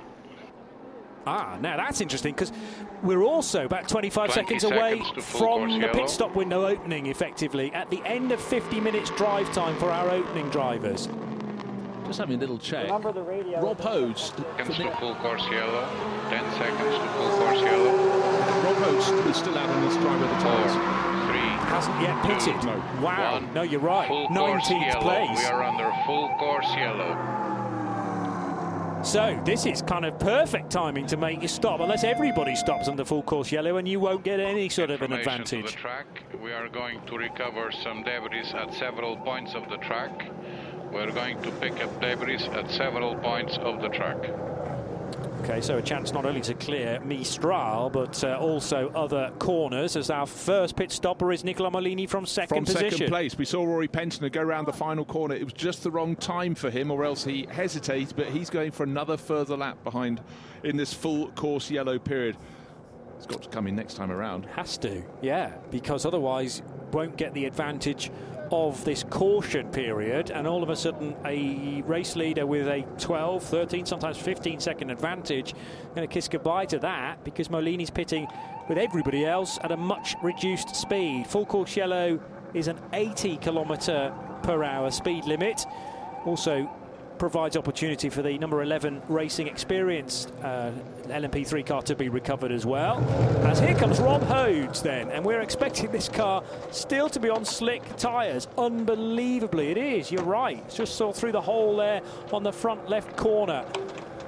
That's a spectacular drive from Rob Hodes in terms of car control. I know he had that spin at turn five, but he didn't hit anything crucially. I know he lost time as well, come in from 19th, but you know hasn't made a pit stop, and they can now take their time as to which tyres they're going to offer to car 10. This is a 150 second pit stop from in to out, and this is where it's so important to know where your garage is in relation to the outgoing timing loop. You don't want to release the car too early. It'd be so interesting to hear from someone who stayed right to the bitter end on slick tyres. It'd be great to hear from Rob Rob Hodes, who sort of obviously came in the pits and went, "Hi guys, remember me? Yeah. I haven't visited." real problems getting that front left off, Yeah. though, I notice. I hope that's not going to bite them. And it's still not come off yet, so they're now having to locate another wheel gun. So, And hmm. another thing at this point, going around the track at full course yellow pace, Rory Penttinen is only now just past the point where the debris was, halfway up the Mistral Straight. His other pit stops all but completed. here we go, wheel gun number two trying to be trying to remove the front left. That is not shifting. And sometimes, whether it's cross threading, whether it's just excessive heat through the hub, the two metals become bonded. I know what. Oh, it's off. Thank goodness for that. But sometimes uh, the the, the nut is deliberately softer metal than the the spoke, if you like, the uh, the, the end of the hub, and it doesn't happen too often that problem. But I have seen circular saws necessary in the past in order to separate wheels from cars. Absolutely so. In a 24-hour race, you just have to keep on going. But in a race like this, only two hours, the consequences of the delay is so much, so much sharper. Race leader Rory Penttinen halfway between the turn at Signes and the Double Droite as his rivals have made their pit stops and going back out. But this full course yellow period continues, and Rory Penttinen surely will be in very soon indeed, getting ready to receive him. And Jean Glorieux is in, number three, but that's a car that's had every problem going, it must be said. And that'll be handed over nice and tidily to Lawrence. Lawrence was ready some while ago, but they, they were just waiting, and the moment didn't come until now. But they've got the clear pit lane. Oh, what happened to Rory Penttinen a moment or two ago? Again, he takes the wide line out onto the Mistral. This is just a look back on uh, earlier events in the race, though, and prior to the full course yellow. I suppose this interval does give us opportunity to have a little look at various problems, including for Alexander Mattschull, who was entering turn one backwards. That's uh, going to grab his attention. Amazingly, it just pirouetted it to face the right direction. Same goes almost for Jean Glorieux. Very nearly beached on the curb there, but we reckon no contact with the number three car to put that into a spin. It was all of his own making. Treaded tyres being bolted onto the number three. Can only go that way right now. There's too much wet weather out there. Both it's raining, but also the track surface is going to take some time to dry up as well. I think possibly the rain is lighter than it was earlier. We're now fully ensconced in the pit lane window. Not strictly a window, it's determined by the drive times, and that has been decreased to 50, 50 minutes because of the latest problems with the LMP3 engine. So uh, just to make sure that the engine can do the distance, we go back to green now, uh, but there are shorter drive times because of that. Number two, Porsche. Sixth place overall, hasn't made a pit stop, and it's staying out on the circuit. Nicky Leutwiler continues out there. Our race leader, Rory Penttinen, has come in to make his pit stop, is serving his pit stop, but he's doing so when the circuit is when it's green out on the track. So that lead he had of 11 and a half seconds is going to be gobbled up very, very quickly indeed. Nick Adcock waiting to take over from Michael Jensen. They are also losing time in the pits with the, that full course yellow having been cleared now, but some of the speeds under speed, you know, under investigation. Again, it's a standard procedure, but procedure, but, uh, but uh, absolutely have to stick by the enforced limits. They don't all now there's a 15 second stop next to Rino Mastronardi and his number 8, 8 Ferrari. He'll have to come in again because that's not long enough. That must have been a tyre change. It's about the right sort of time for a tyre change. But they need to do a they need to do a 150 second stop as part of their mandatory interface. That's where uh, driver Mastronardi will hand over as well to, as well to Nicholas Nielsen. They've also well, it's actually 171 seconds technically because they take or they have to serve 20 seconds because they are the championship leaders. And it's all dictated by dictated by how many points you have compared to the car sixth in the championship. One subtracted from the other, and eventually you get 21 seconds as a pit stop handicap time. Down the Mistral, very damp indeed, indeed. And through the water splash goes the number three car, now driven, of course, by Hörr.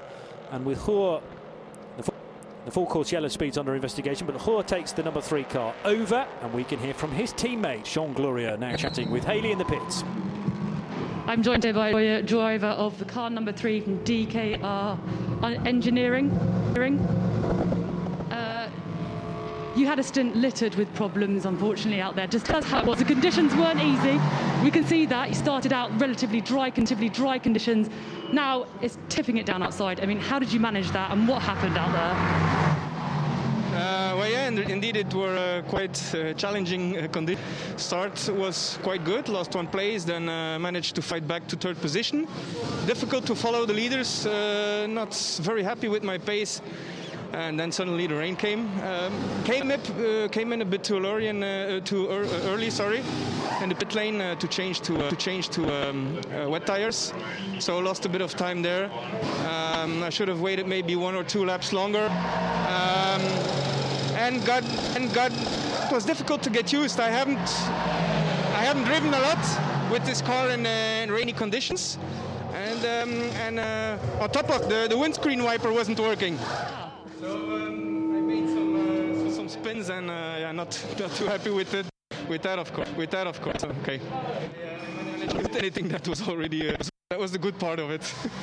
good going. Uh, you just handed over to Lawrence. To Lawrence.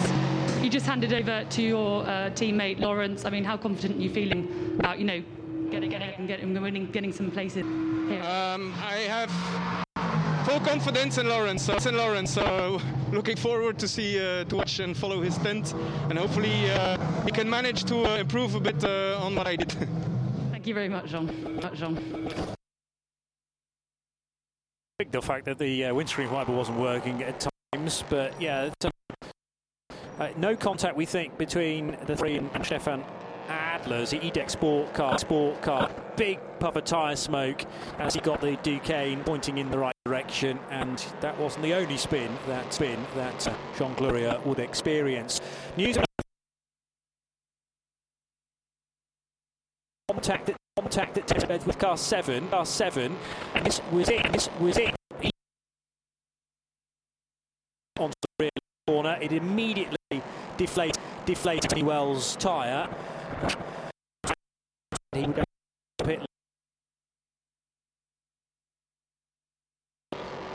Yeah, as others uh, were coming in, and car coming in, and car number 21 overtaking beyond the track limits. That was the car. Don't forget, Olini on board. Sorry, uh, on the motorsport car with um, Moritz Kranz on board. Ran wide, gained positions, went from uh, fourth up to third, then third, then really had a good run. Great, great run early on, but unfortunately that's going to be tipping down the order. So we've got four cars, four drive-throughs. The number 11 Racing Experience Duqueine, the number 21 Mühlner Motorsport Duqueine, 23 United Autosports Ligier, and Nicola Maulini, he picked up one as well for the Cool Racing Ligier, but that's too badly because it's up at the front end of the field. But it's Edward Cauhaupé leading the race. Car number 37, not just at the front end of the field. Of course, he's handed over Maulini to Cauhaupé. And, Yes. uh, sitting on a lead of nine and a bit seconds over Matt Bell. Haven't really talked too much about Matt. Only just taken over the sister car from Cool Racing, the number 69 from Maurice Smith. But for Cool Racing, no wonder um, we have Nicolas Lapierre pacing around uh, in, in a sort of proud and totally involved position up on the pit wall. Now, this is an interesting phase in the race in the GT3s because Rino Mastronardi and Michel Broniszewski pitting at the same time, pretty much on the hour mark. But bear in mind, because the 8 car leads the championship, they've got to be in the pits for 21 seconds more than the 150. The 74, only four extra seconds. So that's a difference of 17 seconds. Bearing in mind the gap between them was 12 and a half before it, it should swing it in the favour of Kessel Racing. And then we've got a real fight on our hand, fight on our hands between replacement drivers, B drivers if you like, David, David Perel, who should be leading by that point, and the chasing Nicklas Nielsen. So it's all hotting up nicely in nicely in GT3. Just taken charge of because he didn't have to take any extra time in the pit stop. Car two, Porsche, out in front. Was there contact a moment or two? Just a bit between 66 and was that, a, was that the leader or was it the second place car? Place car. It was one of the machines. It was our race leader, car number th- now 17-year-old 17-year-old French racer looking for damage, can't. But for Cool Racing, they're Cool Racing, they're first point seven seconds between Cauhaupé leading the race and Matt Bell. So Bell chipping away with to very good effect in the number 69 entry. Graph Racing, Matthias Kaiser taken over from Rory Penttinen, but we've got uh, bodywork damage on the 66. So unfortunately, the car now in Schwager's hands. Let's hope he's not shredding more debris up the back straight. Well, that's not helping the front right tyre, and a significant chunk of bodywork just sort of exploded two thirds of the way, two thirds of the way down the hole there. So And as you that- say, so and as you say, car started by Steve Parrow and now being driven by Schwager. has a penalty to serve. Now one of two cars just being pinged speeding in the pit lane. Unfortunately, six just taken over from Stefan Adler in the export entry. So those three, so those have also joined the list. That makes six of the runners, six entries serving drive-through penalties. Let's just check these pit stops for the GT3 Championship uh, top five, or at least two of them. Perel, 234. That's bang on because it's the, the, the 150 seconds plus the extra four. And actually, Iron Lynx working in a bit of insurance policy there. It could have been a 251. It's a 253. But Nicklas Nielsen is back out in the race. There shouldn't be any. There shouldn't be any that pit stop, and he's now seven seconds to find on David Perel. That is a task, and certainly, I mean, that's just to get to second place. They've got, they've got Gianna, got Gianna Elin as the race leader, looking very good for TFT right now in GT3. Isn't it just? Had that setback on the opening lap of the race, had to chip away, chip away. From sixth to fifth to fourth to third. Uh, but then it was the but then it was the way they able to hunt down Ferraris, most notably the car with uh, Broniszewski at the wheel, um, halted in, looking good. But uh, you certainly feel, however good Nicky Leutwiler is, that Julien Andlauer would be even faster. All those years of Porter racing experience, and um, but the margin of at the front of the field isn't that big. But he's just looking confident, looking confident, and the amount of spray coming up off the track, we can't deny it's properly wet, Johnny. No, certainly not now. There was a question regarding that statement in the opening 45 minutes fully wet now, and he has a chasing Matt Griffin behind him. Now that's not now that's not position. The 77 Iron Lynx Ferrari. Uh, Matt is actually fifth, and the Porsche leads GT3. So there's a full lap between those cars. More yellow flags, yellow flags.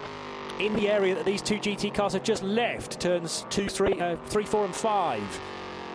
And another incident. Oh, that was the one we caught sight of. It definitely was the race leader, Edward Cauhaupé. Uh, having some contact with this contact with the 66 then of Dominic Farger. That's going to be looked at. Clock. Clock. Doesn't answer the question as to why there are yellows though at 3, 4 and 5. And on our can't see cars there. Our leader's just our leader's just about to go into that double waved yellow section though, 37. Yeah, I've been looking. I can see no stationary cars on the track map, but uh, Julien Andlauer is starting to stretch stretch his legs. But let's go down to hear from Rino Mastronardi, who was leading the GT class ahead of the round of pit stops, the proper pit stops, the driver change pit stops, not just the ones earlier on for change to wet tyres. But let's go down and join Haley with Rino. I'm joined here by Rino, me, Rino Mastronardi, driver of car number eight for Iron Lynx. Now, you just came, just ended your stint. You were uh, uh, leading in the GT3 category, three category, over to your, your teammates. However, it hasn't been without complications. You just had a 20, you just uh, your 21 uh, second penalty, but also you lost your pole position at the beginning of the race. I mean, what can you tell us about this very complicated beginning of the race? Beginning of the race. Uh, so far it's the tough weekend. Uh, yeah, uh, we don't know what uh, during the uh, the check when they checked the car after the qualifying uh, qualifying something was not I don't know what was not correct and they decided to to take us. but anyway, that's what anyway just the problem because I've been able to get the first position in, in about two three laps at the beginning of the race, so that was fine. Unfortunately, the, the weather didn't help us so much. Uh, the rain uh, made, made, it a little bit more easy, uh, more difficult. And uh, but anyway, um, the car uh, the car was well the, on the dry and on the wet as well. But uh, you know, with the 21, 21 second penalty, it's always difficult to, to stay in the lead. But it's like this: we cannot win every time. Yeah, and that is part of the reason why this uh, self-balancing balancing mechanism within the regulations has been brought in. Success is not used in GT, used in GT3. Instead, it's a pit stop handicap time, and that uh, is reassessed with every race, depending on whether in the top five championship or not. So they'll maybe get an advantage next time around. Edward Cauhaupé now splishing and sploshing his way his way uh, a very wet part of the track. Now he shouldn't technically be there. He probably braked at exactly the same point as he did a lap ago. The car snaps to the snaps to the left, and no tyre wall or Armco wall or Armco barrier there relatively easily. I'm not sure he took any advantage there. And the gaps chiselled away by Matt Bell, who's doing the chasing in the sister cool racing car, is down. I want to be out, I want to be out of red today, but if I was anywhere, I'd like to be the camera. I'd be the with. He can. I'm not sure he took any advantage there. And the gaps chiselled away again by Matt Bell, who's doing the chasing in the sister cool racing car. Is down to 7.2 seconds. He's taking two seconds a lap. I was just thinking, I wouldn't want to be a cameraman out in the ret today, but if I was anywhere, I'd like to be the camera at turn five that looks back across that uh, sequence of three, four, and five. That's where so many drivers are getting it twitchy, getting it wrong. But one bit of good news in a day there's been bad news for six drive, six teams getting drive-through penalties. The one for car number 21, Moritz Kranz, he was in fourth place for Mühlner Motorsport going in through those first corners on the opening lap. I didn't think it was fair that he picked up a penalty, and it's been revoked. So no drive-through for car 21. And the driver at the wheel at the moment, Gilles Magnus, down in 10th place, but at least he's not dropping further back. But the spins keep on coming. The replay That was uh, well, we saw problems earlier for um, Dominik Schwager in that car. Replaced the tyre. That was uh, we saw it limping back after the contact with 37. There's going to be no further action for that contact with the race leader. Yes, and uh, yeah, that was between Schwager and Edward Cauhaupé, but uh, that car still looking very straight. I wonder whether he might have lost a dive plane, but uh, it's still in place, I reckon. Highlights then of the opening hour, and stand by beds. There were a number of them. It could have been a different day when this race started. It's raining so much now, halfway through. Clean start, but it was too good a getaway for Nicola Maulini. He was ahead of Rory Penttinen as they headed into the first corner. There was then definitely contact between Penttinen and Maulini, which forced Maulini off the track. Two more further back, including the Tony Wells Nielsen car also taking to the scenery through that first sequence of uh, turn one and two, the left and the right. And initially, the top four kind of broke away. It was uh, Rory Penttinen leading the way, but Moritz Kranz tacking onto the back there of that four car train. Kranz went for a move on Jean Glorieux, didn't quite come off. They, I think, made contact there. And then Moritz Kranz dived back behind it, and then there was more contact there potentially, or Kranz just drove off the road because he was given no route alongside. That uh, was never investigated, I don't think. Jean Glorieux within his rights to defend the corner as he did, but it meant a Moritz Kranz spin immediately afterwards, and then it would be down to the German to try and retrieve those places as best he could. Nicky Leutwiler, an eventful race as well, falling to the back of the GT3 field, but steadily picking cars off after that. The Porsche is now the car being driven by Julien Andlauer and leading GT3, so it was crucial for Nicky Leutwiler to keep things clean as much as possible chasing then the, the 37 car, judged to be at fault for an issue earlier on. It had to come in for a uh, pit stop and then rejoin and work its way back up the order. There was a spin for the three car and then the racing experience car uh, ground to a halt with Juri Wagner at the wheel. That was retrieved in the end during our full course yellow. Rory Penttinen was well ahead of everybody else. I remember 15 seconds being on the screen at one point. This was the moment that was no further action. A racing incident with the two trajectories of two very different racing cars meeting in the middle, effectively. But Julien Andlauer leading the GT3 category and the kind of foundation of this race now for that Porsche, laid by Nicky Leutwiler. It is the cool racing car of Edward Cauhaupé and Nicola Maulini that leads at this stage by seven seconds, with a chasing Matt Bell, again taking more time on that lap out of the leading Frenchman. But it is the Newcastle born Matt Bell who is creating this concertina effect for the two sister cool racing cars. Where will they meet in the middle, I wonder? And how long will that take? Man from Liechtenstein, Matthias Kaiser for Graf running in third. Then it's Welshman Andy Meyrick fourth, number 24 United Autosports. Fabien Lavergne took charge of the MV2S racing car, number 27, which runs in fifth place. So Lavergne handing, rather taking over from Christophe Cresp. And in sixth place, it's the number three car of Laurents Hörr after we spoke to his teammate Jean Glorieux in GT3. The PZ Oberer Zurich say by TFT Porsche of Julien Andlauer, started by Nicky Leutwiler, leading the way. And that's going to take some catching now. He is almost 30 seconds clear of the Kessel Racing Ferrari of David Perel, number 74. Nicklas Nielsen for Iron Lynx, car number 8, started by Rino Mastronardi, having to serve not only 150 seconds as a mandatory stop, but the additional 21 seconds because they are the championship leaders. Third place, possibly the best they can do, although Nielsen's pushing hard and is within now four seconds of David Perel. Conditions properly, properly wet at the moment, but the lead has come down and down and down. Edward Cauhaupé, the teenager, hanging on, but that uh, margin was 15 seconds. It's just under six seconds now. Matt Bell, clearly used to the rain, driving supremely well. He's taking a second and a bit per lap out of his teammate who's leading the race, but behind them, uh, now starting to fall away. Matthias Kaiser, Andy Meyrick trying to catch. He's only six and a bit seconds down on, on that battle in that battle for third place, and Fabian Lavergne is catching the two of them. So that could be quite good within about four or five more laps. Yeah, certainly. Want to look out for Lavergne, a bit of a superstar, and MV2S Racing newish into the Michelin Le Mans Cup, but top five as things stand could be very good. Might be even better than that come the end.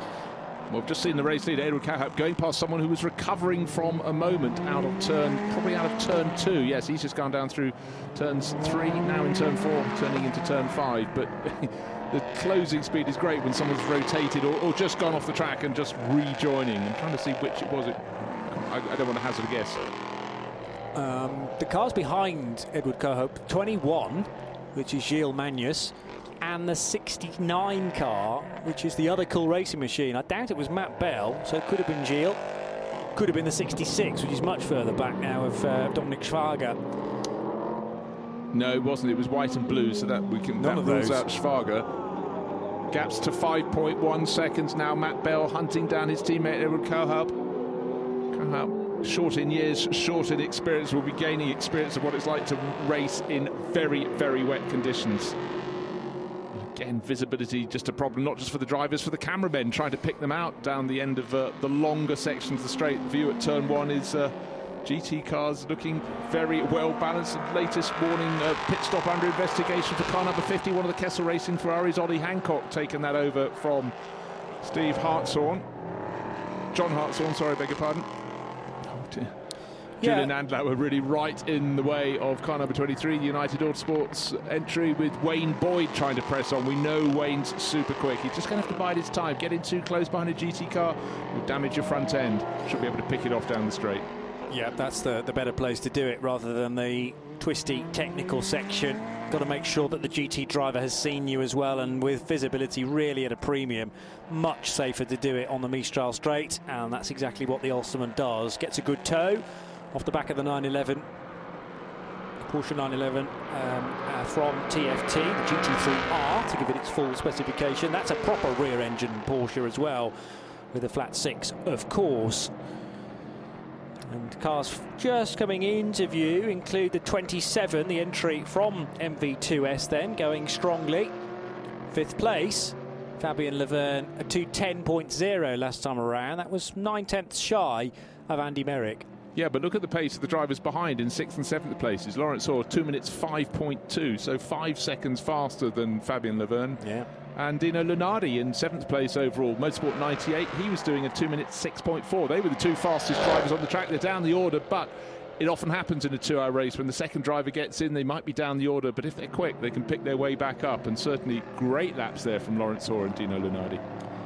Gap between the leading duo, five seconds now.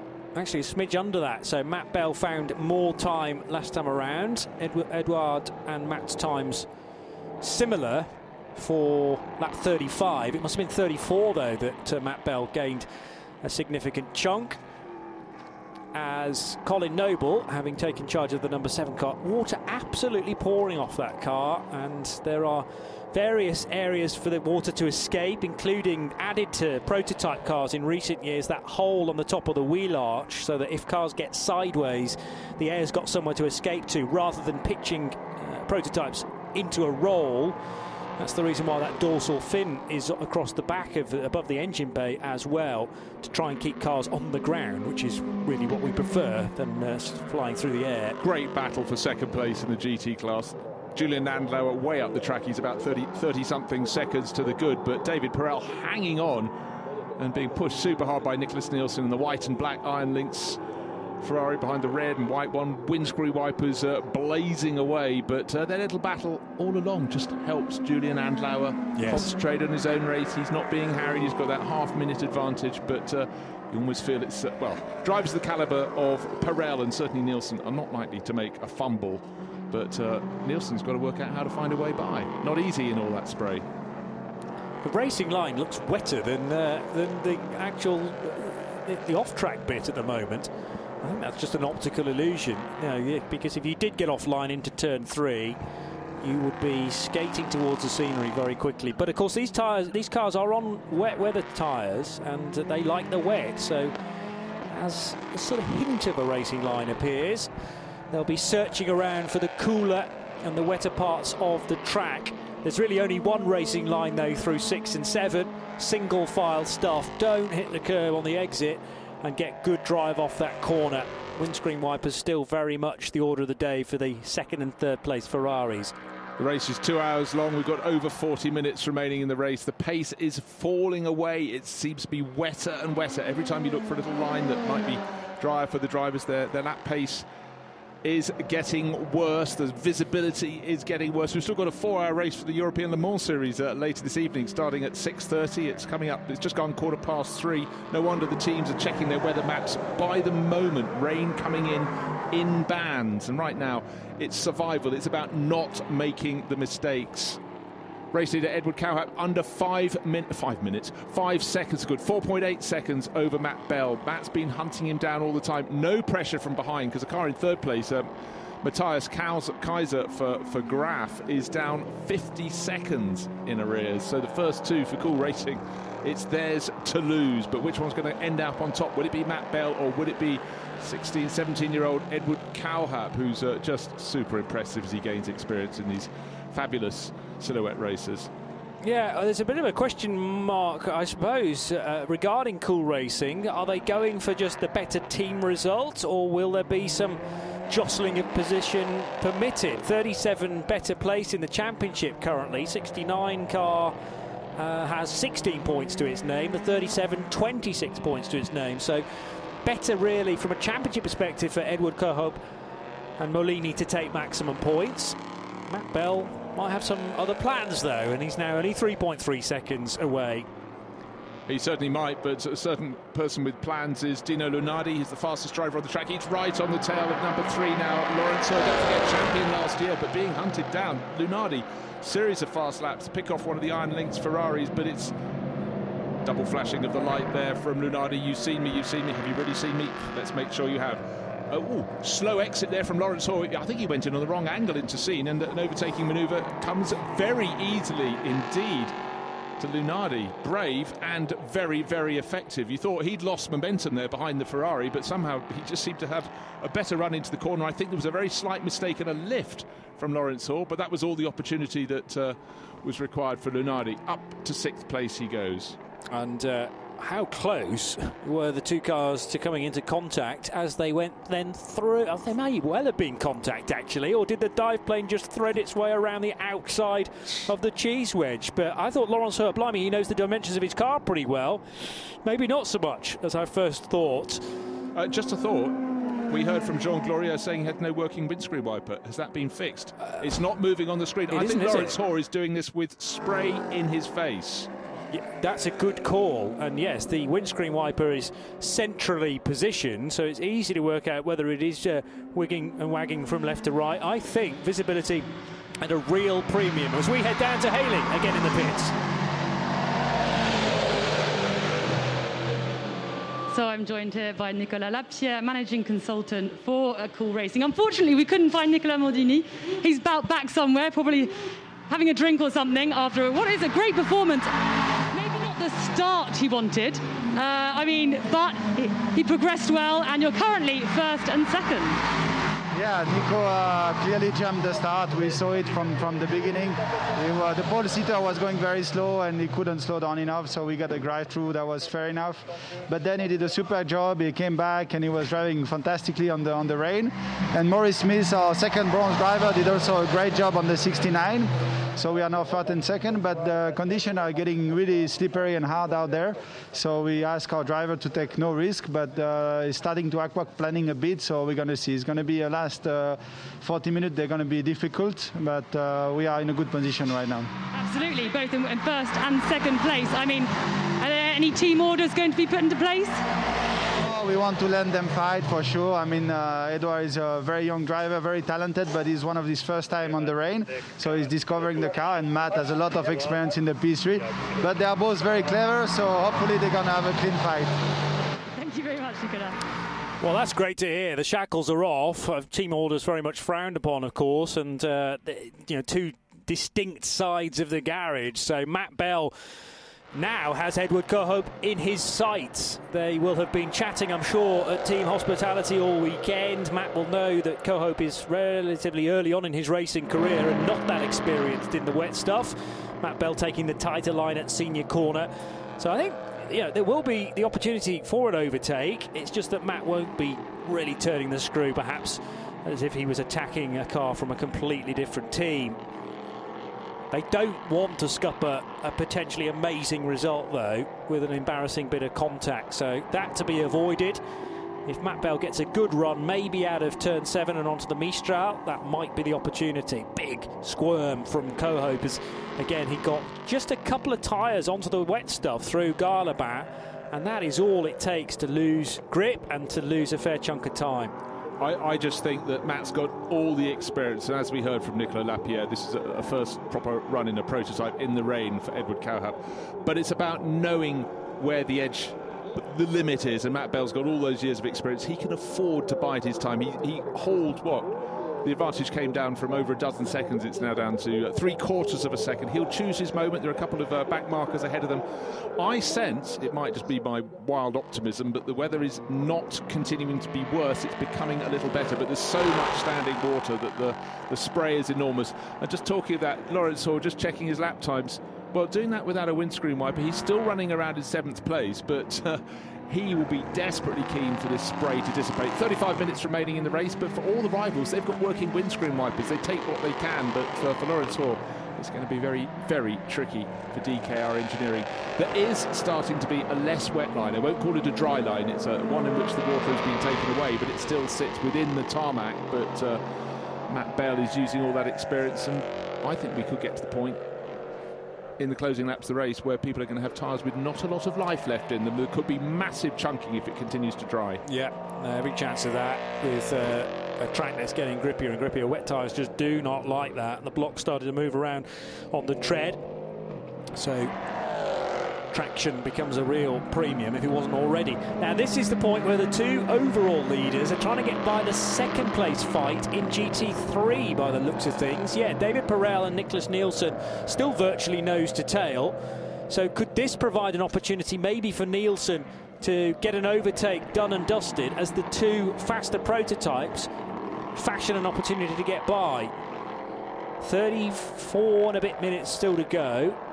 And Still water pouring down the sides of both the 37 and the 69 cars.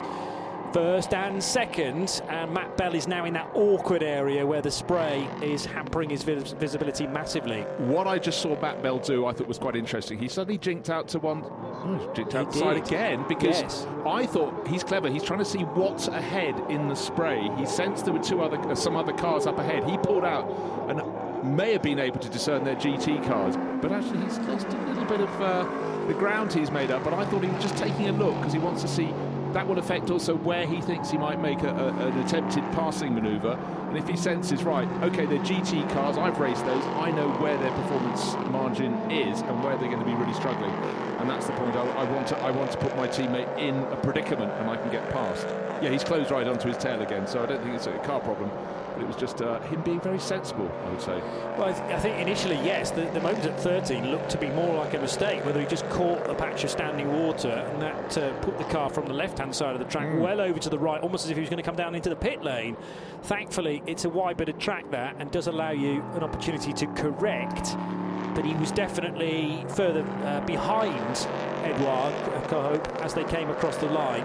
That's found that, uh, that time back again very quickly. Yeah, because on the start finish line, it, well, it, it, was one and a bit seconds. It's down to 0.8 of a second, but still those two fighting GT class Ferraris in front of them. And Edouard Cauhaupé, the race leader, does not want them there. But the, here comes the move from Nicklas Nielsen, closer than ever before as they go up the Mistral straight. Nobody really in front of them. But where is the move going to come? Will it come into Signes? No, it won't. Will it come into turns nine and ten? More likely. But that said, really brave into the corner from David Perel. Ekes a tiny advantage and holds on to that. He was massively sideways, though, there, the South African exiting Signes corner, and loads of opposite lock. Did so well to hang on to that, but that's cost him more time and may well be a sitting duck, excuse the pun, uh, as he heads towards the end of the track. It's certainly good weather for ducks right now. And as he heads towards the end of the lap at Garlaban, the distraction as well as the race leaders behind. What about David Perel here? Out onto the curb, oh, and almost at 45 degrees. But uh, Nicklas Nielsen wasn't close enough to pounce. But again, if, if, it's not just any corner when you're going over the curbs, it's Signes. It's the driver's the corner the drivers think about all the time. It's wet, there is a beyond, but you're going to be going right across that really, really fast indeed. In fact, had Nielsen been any closer than that, he might have been compromised. As it Yeah. was, it just enabled him to close onto the tail all over again. Gap between first and second, point three of a second now. It was point eight last time around, point three now. Matt Bell getting closer and closer to Edward Cauhaupé and now starting to flash lights at him to try and unsettle his teammate. But it's first and second for Cool Rated. But yeah, I, I sense it was almost like a cool down lap from Matt Bell, and now he's right on it again.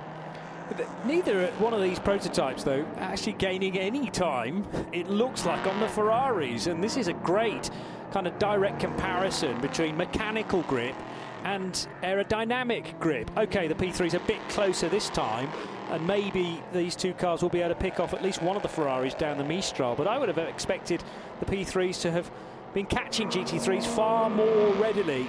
Got to be the weather that's uh, the defining factor there. That's the real leveller. And again, the LMP3 struggling to lay down their massive amount of power. 5.6 litre V8s from the Nissan, the Oreca prepared Nissan uh, engines. And now maybe Edouard Cauhaupé will be able to get ahead of Nicklas Nielsen, but it's going to be a close run thing. This is fascinating because they just can't quite get close enough to the Ferraris this time then. And more because of visibility, I think Cauhaupé goes to the outside of Signes. Matt Bell likewise ducks out of line briefly to get away from the spray from the 37. This is a perfect race to direct because all the action's in one frame pretty much. No, exactly so. And uh, it's not really this battle between first and second between Cauhaupé and Bell isn't really allowing a great advantage for Matthias Kaiser in third place. He is catching them, but he's only 40, he's 43 seconds back. But he's not compromised. They're scrapping for position. But unfortunately for unfortunately and for them, but fortunately for the fans and people watching on TV and. Uh, and as well, track, and you know, obviously not trackside. It's a it's a closed meeting. They're holding them up, but they're having such a good scrap of their own. This time around, I think it's much much closer. In fact, uh, the two GT cars and, and the P3 cars, they're covered by what a second and a bit as they go across the start finish line. 0.27 of a two, two, two of a second for Cauhaupé, who uh, advantage Cauhaupé has over Matt Bell. Looks left, looks right, holds on into turn one, but again can't use the natural pace of the car there, Jonny. He's still got those Ferraris right in No, front. That's right. Could Edward, Edward Cauhaupé be faster if he didn't have those two prancing horses in front of him? At times, I think yes. At other times, not so sure. Because again, the Ferraris far less reliant on the, the downforce that they generate. It's more about the weight of these sort of 1200, 1300 kilo Ferraris and the mechanical grip that they generate. The P3's right with the Ferraris once again. First and second, actually third and fourth in this train. And then the GT3 battle is all about Julian Andlauer, who we're not grabbing a sight of, but that's fine because he's kind of so far up the road. Uh, it, it's going to take a lot for the Porsche not to win this race. We're more interested in how the Ferraris, in what order the Ferraris will finish. Nicklas Nielsen doing the chasing, third position in GT3, trying to hunt down David Perel. He didn't get a very good run onto the Mistral though this time. That Nicklas Nielsen losing a massive amount of ground, and both of the race leaders in P3 are able now to get between the two. Yeah, slightly compromised line there for Cauhaupé into Signes he found himself too far to driver's right as he went up, but he's done just enough, taking the wider line and maybe hoping to move into lead. Matt Bell has had to tuck in behind him. They've got past Nielsen, and now it could be happy days for David Perel. But, but, but, but, so many other things to consider in this. But one thing I've noticed, Jonny, you can actually see a lot more of the hill in the background. The conditions are improved, but there's still so much water down there. The drivers may not notice it yet. That kind of fine mist that descended on the track is slowly clearing. Now the two leaders have got too far apart for Matt Bell's liking because Edward Cauhaupé got the jump on the red Ferrari of David Perel. Matt Bell's going to have to wait for his opportunity to get in front of the second placed Ferrari.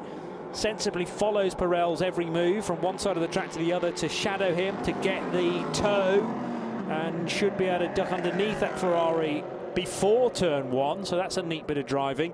But Matt Bell's kind of back to where he started now. All that hard work to whittle down a, well, six second lead. It's opened up to maybe two seconds once again.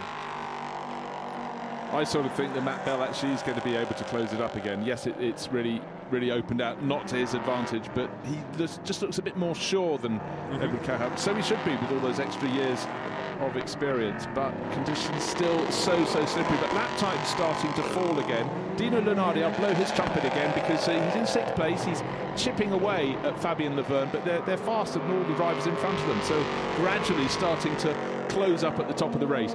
But uh, let's just reiterate the fact is, the car in third place is 36 seconds down on Matt Bell, but he's been gaining three, four seconds a lap in the last few laps. But of course, mitigating circumstances. The, the two cars from Cool Racing been fighting hammer and nail to get past the drivers, the, the leading Ferraris in, in GTE. Yeah. But of course, uh, the GT, GTE class is led by the Porsche by 53 seconds. Let's do the maths on that. Might have just gone out by another second, 56 seconds. And the other cars in GT3 are Andrea Belicchi fourth in his number 67 Kessel Racing Ferrari ahead of Matt Griffin, who's kind of stuck in fifth place. Can't make that many inroads. He was, well, about a second quicker than Belicchi, but I think that's down to traffic actually more than anything else. And Ollie Hancock circulating at about the same sort of speed as well, taking over the John Hartshorne Ferrari down at Kessel 2. Matt Bell is closed right up onto the tail of the race leader again. He got separated by about what two seconds, uh, or, or, maybe slightly more, as they went past those the Ferrari of David Perel. About half a second now between first and second in this race, and with every lap, uh, the gap to Matthias Kaiser's is coming down. But with 25 minutes remaining on the clock and uh, still a 36 second advantage over third place, I think the Cool Racing pair are safe in the lead. It's a question of which one is going to be able to get to the end of the race in front. Conditions improving all the time. Visibility finally becoming visibility. Oh, yeah. Twitch there down into turn one from Matt Bell. So what he's gained in the previous lap, I think he just uh, lost out on. Meanwhile, a moment or two ago, the Colin Noble driven Nielsen car with a big spin between turns two and three Coy did well to get it pointing in the right direction very quickly, find first gear and carry on as if nothing happened. But that's how easy your race can turn. Again, just a bit too much of that wet curbing on the exit of turn two. And the Scotsman was going for a ride, not really knowing where he was going to end up. But it's all about kind of keeping your bearings. Hopefully, you don't hit anything solid and rejoining as quickly as possible. I really think the move that's going to come from Matt Bell surely is just traffic dependent, what they catch where, because seen in the straight battle, he's able to catch Edward Cauhaupé, but Edouard, Edouard is being very, very capable at Deed about defending his lead in this race, but he's getting increasingly desperate when they come up to tail enders. He has to let them know that he's there, that they can see him, and he's going to give it, they're going to give him space. But any little chink in the armour and Matt Bell in second place in the 69 Cool Racing uh, Ligier is going to exploit it. Generally, some relaxed expressions down at Cool Racing, enjoying the action, the sharp end, and I'm sure there there are some quiet instructions whispered into both the ears of Edward Cauhaupé and Matt Bell to say, you're free to race, just don't take unnecessary risk. And bear in mind what a great position we're both in here. First and second, another squirm and a slide from Edouard Cauhaupé, whereas Matt Bell was slightly more controlled through Garlaban into Virage du Lac. Virage du Pont to come next. And Matt Bell, I'm sure, had this been, for instance, the Graf car that he was chasing, a United Autosports machine, MV2S, Matt Bell would have hurled one up the inside there at turn 14. So they've adjusted their driving styles accordingly. But nevertheless, Matt Bell and Maurice Smith are desperate for a race victory. Again, Matt Bell turning in, and the car at the rear just snaps away. Says, no, I don't think so. Not at this speed, with this lack of traction and it has to be fleet of foot to address the line into one. Red Ferrari ahead of white and black Ferrari. Still the same order, therefore, between David Perel and Nicklas Nielsen. Second and third in GT3 with Julian Andlauer, the young Frenchman, still leading in the Porsche. Was this a moment for Julian? No, it was the car behind with a sideways uh, flick, and then the three car has to straight line. Also, for 24 United Autosports, Andy Meyrick backwards into the tyres. No, he's missed the tyres, but he has lost a huge amount of time from uh, and from a position. fourth. And yeah. a position. I was just looking at the screens while you were talking there, Jonny, and Fabian Lavergne, who's been going very well with Dino Lunardi hunting him down. now have uh, Andy Meyrick between them, so a little bit of frustration there. Still frustration for the driver in second place, Matt Bell. He's able to pretty much get right onto the tail of the race leader, his own teammate Edward Cauhaupé, but they've got traffic in front of them. This could be the moment for Bell. He's got to, as they go between Signes and. Uh, double droite make a move, and he's done it. And in fact, Edward has. has, Edward has now been spooked by that, has run a little bit wide, couldn't turn into the corner, and is about a second in arrears. So for Cool Racing, maybe they can actually relax because one would expect Matt Bell to be able to pull away a little bit. They didn't have to wait and see a lunge up. Uh, a dangerous dive up the inside. It was all there. He had better speed into the corner and decided, well, now is the moment. And that was good actually to go straight down to Cool Racing for some reaction. Some of the young lads who are obviously on the spanners this weekend know which is their car, and there was a wry smile, I think, from the guy in the middle who was secretly backing Matt Bell in the 69. My car's in front, excellent, and we did it without any contact as well. Yeah, Cauhaupé getting on the wet stuff off the racing line, the car actually just understeering wide at turn nine.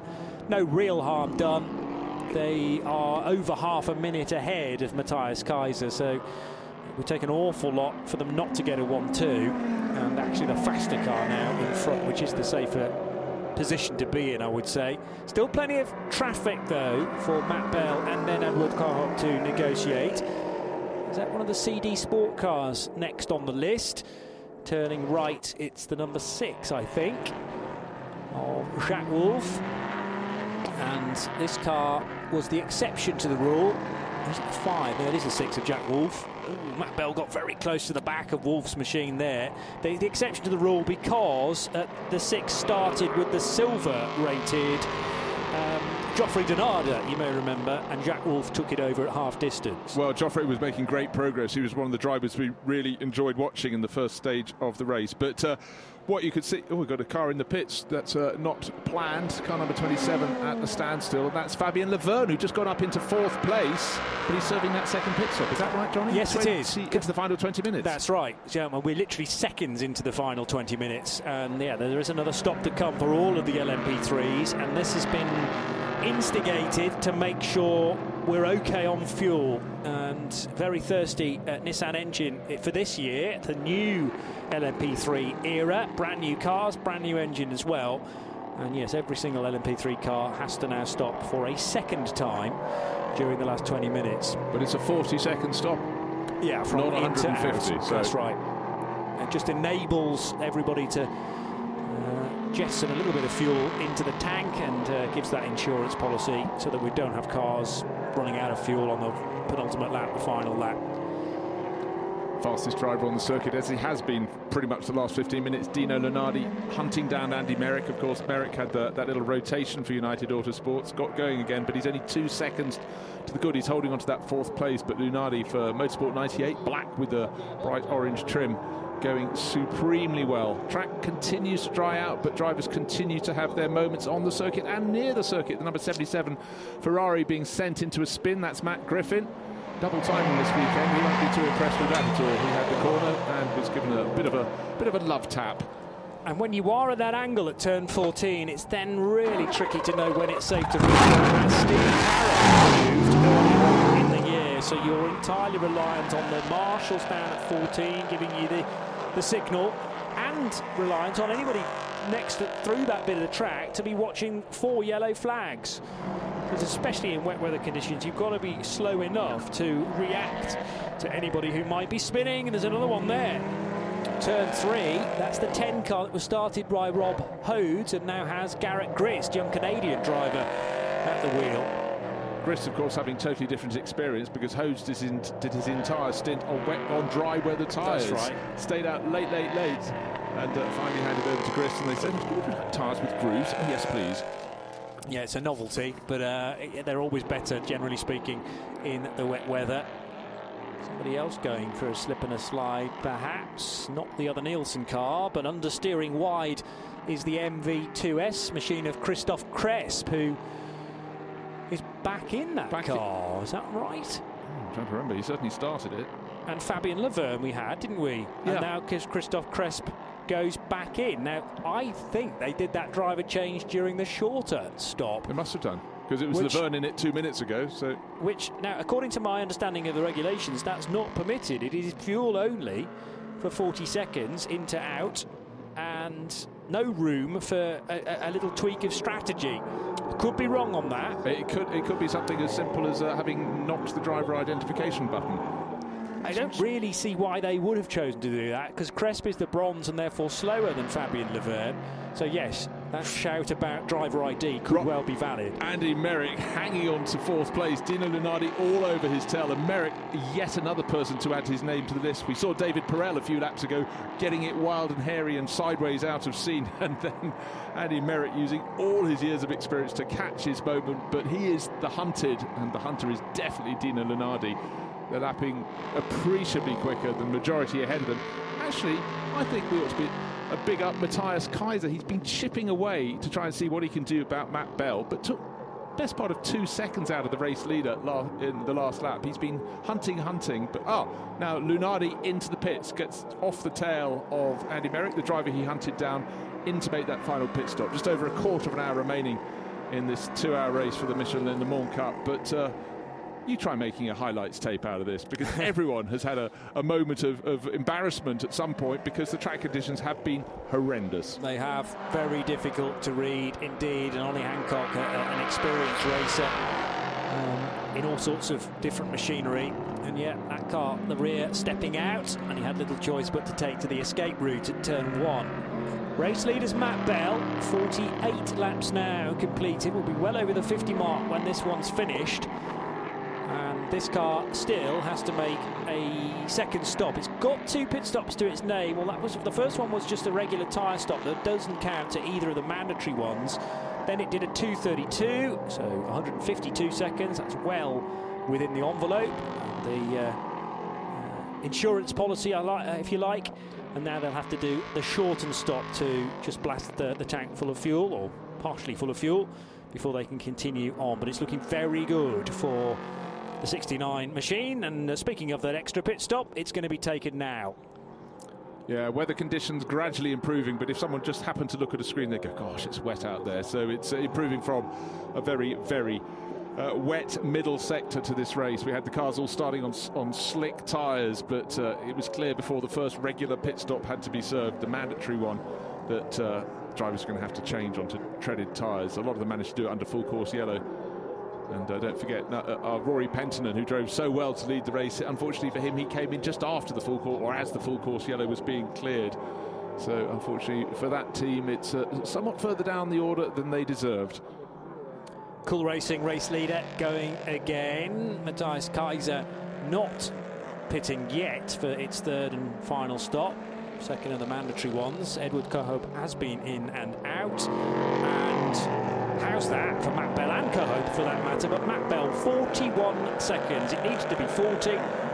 Bang on the money, and even got a little bit of insurance in there as well. 43 seconds for Edward Cauhaupé and they're now going to be separated by 7.2 seconds. It looks like Bell to Edouard. Well, those are good laps from Bell before before the pit stop. Yes. Really, having made the move, track conditions just bit by bit getting better. But you know, when your confidence has been, you know, rather hampered by how wet it was, sometimes you, you take a bit of convincing that it really, really is improving. And again, if you're running behind another car that's putting up a lot of spray, you can't see how much it's improving by. But Matt Bell, that experience working really well. So. The car that Rory Penttinen led the race first half of the race in is still leading now in the hands of Matthias Kaiser. Been going very well, but the two cars that had been in front of him have served their final pit stop. He has yet to do so, and with the clock counting down to just 13 minutes precisely towards the end of the two hours, um, it's going to be surely a 1-2 for Cool Racing and Graf in third place. Matthias Kaiser, great run, but too much of a deficit.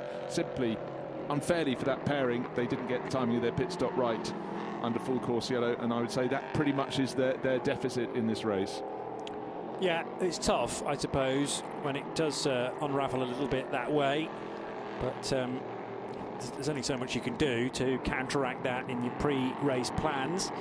12 and a half minutes to go. Still, frustratingly, for Nicklas Nielsen, staring at the back of David Perel's Ferrari, finding no real concrete opportunity to get through. There are times when that elastic band gets very short indeed between the two 488s, and then David Perel kind of can cope with it.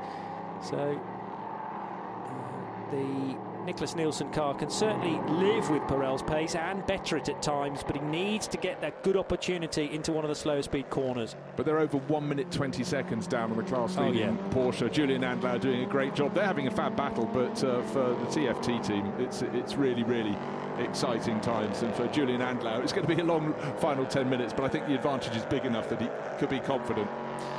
And Matthias Kaiser continues to lead. We're heading towards the final 10 minutes of this uh, race with Matt Bell doing the chasing. Matthias Kaiser's car does have to pit though for its final stop. As we can head down to TFT to see how nerves are there for Lloyd Wheeler here by Nicholas Leutwiler, driver of part number two, currently in the lead in GT3. Now, your last um, last time you were here in Le Castellet, you had a bit of a technical problem and you did not finish. However, this time you're currently in the lead, having a great uh, run out there. I mean, what do you put that down to? I, didn't quite get the, the question at the very end. Uh, so you're in the lead. I mean, what can you put this down to? You're really managing conditions well out here. Um, first of all, I have to say I'm very happy that we're in the lead, given what happened to us last time. And uh, why are we in the lead? Because we very much prepared for this race with the rain and everything. We we knew it's going to come, and uh, and we put uh, um, basically everything onto the setup of uh, a rain car, and that's what's helping us to stay in front, hopefully and that's what's making the difference in front of the Ferrari. Uh, couldn't. And that's what's making the difference in ahead of you're currently ahead of the Ferraris. Yeah, it, it looks like. Um, looks like we're uh, roughly about the second faster in the rain, and uh, I think that's the result of all the work that we put in. So very happy with that. And uh, second and third place, they're fighting, so they're losing a little bit of time, obviously, with this as well. Very good. Nicky Leutwiler chatting to Haley Edmonds down in the pits, and some, yeah, some interesting comments there from Nicky. Um, I mean, when he hands the car over to Julien Andlauer, what a safe pair of hands that is as well. Still a, a young kid, but a Porsche specialist and loves the conditions regardless of really what's uh, what appears from the sky next. And it's been tricky to judge that through the course of this two-hour race, but you just get the feeling that young Julian can cope with it. Nicky Leutwiler set the foundation. I said that earlier on. He had a sticky patch at the start, which put him right at the back of the GT3s, but then he just picked them off uh, one by one, those Ferraris and they were helped, no doubt, about with, with, the additional time that the championship leaders had to soak up as part of the, their pit stop handicap time. Nine minutes to go, and more messages appearing at the bottom of our screen, I notice, for car 27. There's a two-second stop-and-go penalty for not respecting the minimum pit stop time. That'll be the 150-second pit stop. They were short by two seconds, and the rule is you've got to come in and serve that time that you should have done first time around in the form of a stop go. So it's much more costly than if they'd just taken the two seconds along with it, all the other ones during the pit stop. There yeah. we are. It, yeah, it throws the, the pit in, the pit length, length, the pit lane, and the pit out into the equation. So uh, a big, big costly error. Just looking at the gap between first and second, 10.4 seconds. So since that final pit stop, Matt Bell able to stretch the advantage in the lead of the race over his cool racing teammate Edward Cauhaupé, who's uh, really, really impressing here. But uh, you have to say that extra experience, a decade or so more experience from Matt Bell, and uh, putting it to very, very good use indeed. Andy Meyrick now in third place, but slows us that final pit stop. He stayed out longer than his rivals. Matthias Kaiser um, who was fleetingly leading this race, but he will be heading for third place. He's serving that final pit stop right now. He's had a really good uh, final stint in this race, but unfortunately, no way he could make up the deficit that uh, simply came by dint of the fact that Rory Penttinen, who started this car, had, to my mind, either just didn't react quickly enough when they went to full course yellow or had just passed, passed pit in. I think it might have been the former. Yes. by, by a, a, tiny, tiny margin. No, but I remember you saying that at the time, and uh, yeah, it's had a significant um, narrative on the race as a result of that. But it may just have been that he wasn't in the right place at the right time. Sometimes when a full course yellow hits, you've already passed the pit, and you've you're then locked into five and a bit kilometres at just 80 kph. Mightily frustrating.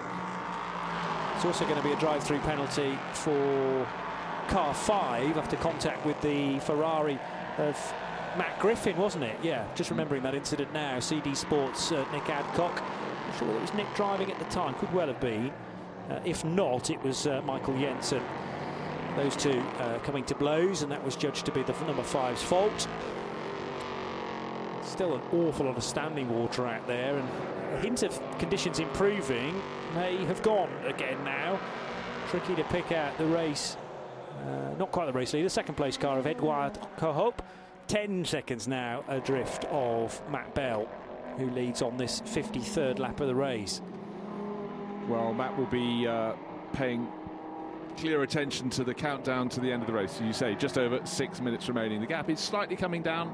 He can afford, with that buffer of 10 seconds or so, just be a little bit cautious. It's still tricky out there. The cars fighting over second place in the GT class, both just having twitches. Nicklas Nielsen in third place, trying to catch David Perel. We've seen Perel already trying to show us all his car sponsors by putting the tail sideways out of uh, scene. Got it together somehow, but it's still really, really tricky conditions out there. Still a lot of spray. Look to the mountain in the background. In fact, a while ago the visibility was clearer, so we actually have got another rain shower coming in. So really, really hard for this battling duo.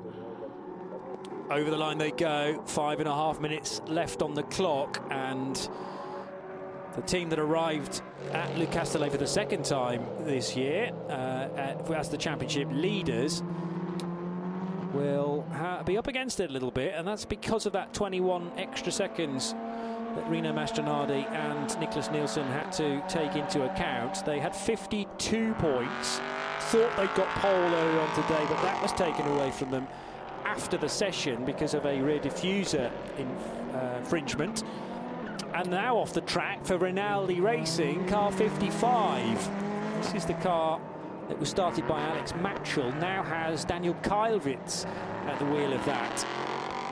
Well, to be honest, the conditions so, so tricky at the moment. I'm surprised we haven't had more spinners in recent laps, but uh, Garlaban corner. Unusual to have a car go off to the left-hand side there, but that's purely because of the conditions, and I don't think made contact with the barrier. So there's a little bit of almost a gravel trap there, which did very well in arresting the speed of the 55 car as it headed towards the scenery.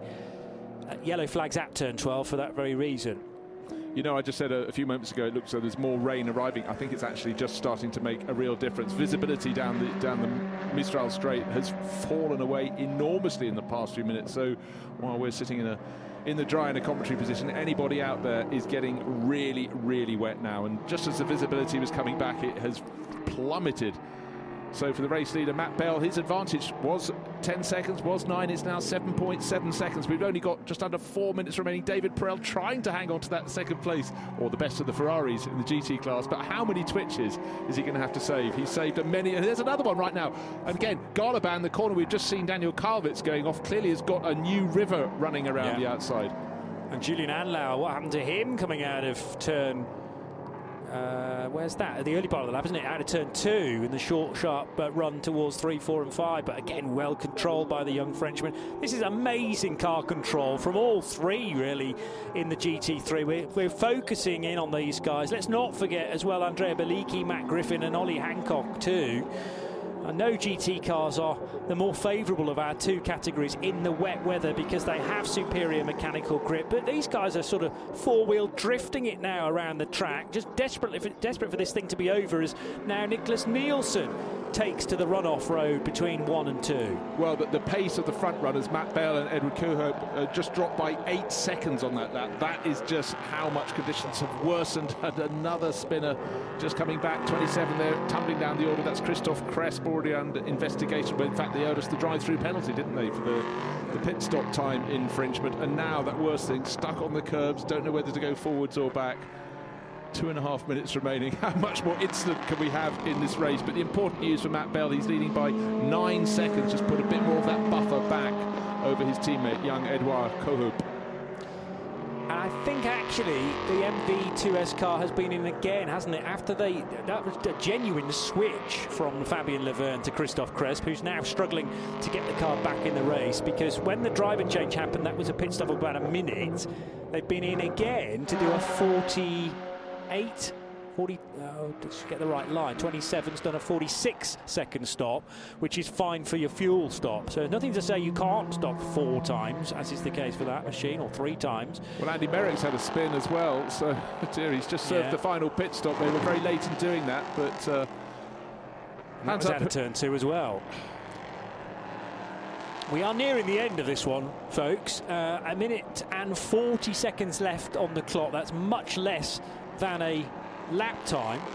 One, Um, one spin is 360, two is 720, and for Meyrick it was a, a 1080. Wow, that takes some doing. Uh, yeah, and uh, he'll be incredibly dizzy after that, making sure that he was vaguely pointing in the right direction. Is this the direction of travel around the circuit? Oh, yes. Onward we go.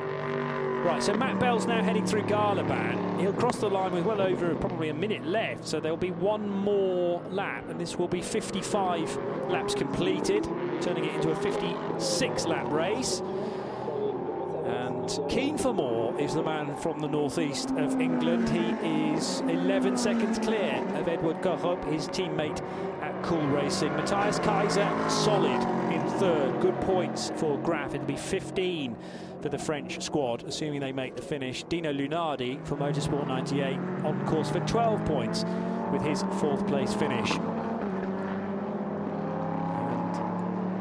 very gingerly through turn two goes Matt Bell. He can afford to apply the power slightly more readily now on his run towards three, four, and five. There are a couple of GT cars up ahead. That's actually the battle the second position, just out of shot. But in the near vicinity, David Perel and Nicklas Nielsen still duking it out, separated by a second and a bit. But for the final time, out of six goes Matt Bell through the kink at seven, the left-hander that takes him onto the Mistral straight. And maybe now Nicky Leutwiler can start to relax because looking very likely that it'll be a win for the first time this season for the Porsche from TFT Racing. And they have to be really, really chuffed with that. Not only did they not finish their one previous outing, but they haven't just won this. They've they've got about a minute over the best of the rest. Yes, they haven't been in the scrap, but they worked their way into that position. They got into the lead of the class. And uh, for Julien Andlauer, great to have this young gun alongside him. But I don't think you can underestimate what a great job Julian did in that opening stint of the race. Whatever happened on the first lap, made them do the fight back and did it supremely well. Conditions, though, they've got worse and worse. So right now, it really is tiptoeing around the circuit. Two Yeah. minutes 18 for the last lap for our race leader. Doesn't matter. The buffer is now 12 and a half seconds. This is the final lap. No more mistakes. Well, that Matt Bell will have everything crossed, that he doesn't catch an errant bit of standing water that he's not spotted to this point. But, I mean, taking absolutely no risks here. We've already seen big wiggles at uh, in both P3 and the GT3, so he's reined back the speed to ensure this will be a neat and tidy lap into Virage du Lac, Virage du Pont. And this has been a challenge from start to finish, really. A matter of survival in the early stages in the dry, very much the case in the wet. And it is going to be certainly a win for Cool Racing, most likely a 1 2. There is that Swiss team's reaction. And Matt Bell taking victory with his teammate who did a stellar job, Maurice Smith, kept things out of trouble in the opening stages. Second place will go to Nicola Maulini and Edward Cauhaupé, who was put into the car for the second stint. And the young man uh, really excelling there. Limited experience in the wet. Cool Racing can't quite believe that. They have been put through the mill and calling their cars through every single sector as it got late on. Sadly, their paint jobs don't look quite as good as when these cars started their race. Same can be said for TFT and Julien Andlauer with a big squirm and a slide as well at Garlaban. It's never over till it's quite over. I think all is in hand for Julien Andlauer, who takes to the natural racing line at Virage du Lac. That's aptly named, isn't it? In these conditions, uh, Virage du Pont, the final corner. And now across the line to take victory for PZ Oberer Zürichsee by TFT. Their Porsche 911 GT3 are victorious. Nicky Leutwiler and Julien Andlauer. Congratulations to the two of them. Missed out Graf, who will complete the podium in LMP3 with their 26 machine. The uh, the Matthias 26 car of Matthias uh, Kaiser and Rory Penttinen just a moment. Car number 98 was coming around in third position. Dino Lunardi has tumbled down to sixth. I think he's gone off on the final lap because suddenly Kaiser was third, fourth. I was thinking, what a shame they lost the podium. I checked that out for you. 98 can't find him right. on the circuit. Yeah, he's only got through the first, first and second timing sectors. Yeah, and he's now pushing the car down the start-finish straight to make sure it gets across the line. That is heroic stuff and he's so desperate to get a race finish. So Dino Lunardi out of the car and literally pushing from the rear wing his car across the line. He's lost out on sixth. Colin Noble's just seen the checkered flag, but everybody else is a lap behind. So Lunardi should get a finish. Well, car, I don't know what the rule is actually. Has the car got to be under its own steam? We've seen this at Le Mans in the past many times. It's marginally uphill as well, just yeah, to and, and, that was one of the drivers of the race from Dino Lunardi, who was picking up all the drivers in front of him, and uh, so sad, got up to third place starting the final lap. And I think he's has he just been told by a marshal that he can't continue, or maybe physically he can't continue. The checkered flag's further up the way, and uh, talk about a dejected gait there from Dino Lunardi. He is being told to stand in a safe position, wants to desperately finish the race, but it ain't going to happen. And that car being shown has stopped on circuit. So what happened to the 98 car? He was off track. Oh, did he run into the back of a spinning? What was that? Um, was it a CD Sport car? Could been, yeah, it was the five car. Yeah, good, good shout, Bruce. Five car of Nick Adcock. Nick Adcock. So that sort of spun out of turn seven, and I just wonder whether Dino had little choice but to make contact with it. Strange that that should make the car cut out, if indeed it did. And that's halfway around the final lap, but then the problem only set in when he was exiting the final corner. So dramatic end to this race, up and down the order, and he didn't get to the line. So yeah, uh, sadly, Al Kamel have removed him from the results now. That's horrendous, isn't it? But rules is rules, and Dino Lunardi gave absolutely everything. Um, Matt Bell, a big hug with Maurice Smith. They are ecstatic, as you would understand, for Ligier it is at the sharp end of this result, with the sister car from Cool Racing, Edward Cauhaupé and Nicola Maulini finishing second. Third position for Matthias Kaiser and Rory Penttinen, and fourth place for the United Autosports entry of Daniel Schneider and Andy Meyrick, despite a late spin for Meyrick himself. Porsche home as the race winner. The two Ferraris in tow didn't change position. It kind of threatened to throughout that, but David Perel for Kessel, benefiting from a much shorter pit stop.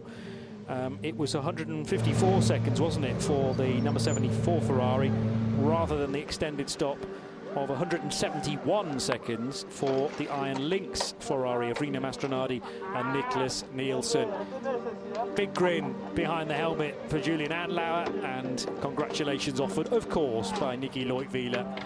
There he is, the star kid and equal youngest guy at Le Mans two years ago, was it, with Phil Hanson, born on the same day, both Phil and Julien Andlauer. And we never kind of really was ever in doubt about uh, the talents of the young Frenchman, but Nicky Leutwiler needed to put that Porsche in the right place prior to him taking over. Very, very different conditions greeted us at 2 o'clock this afternoon to get the Michelin Le Mans Cup on the way. And Yuri Wagner made an error. He was done for a jump start, jinking out a line and being on, well, off the track in the runoff area. But also, crucially, the car that would finish second ultimately also pinged for a jump start. Nicola Maulini was ahead of Rory Penttinen when he should have been just behind and in second place on the grid.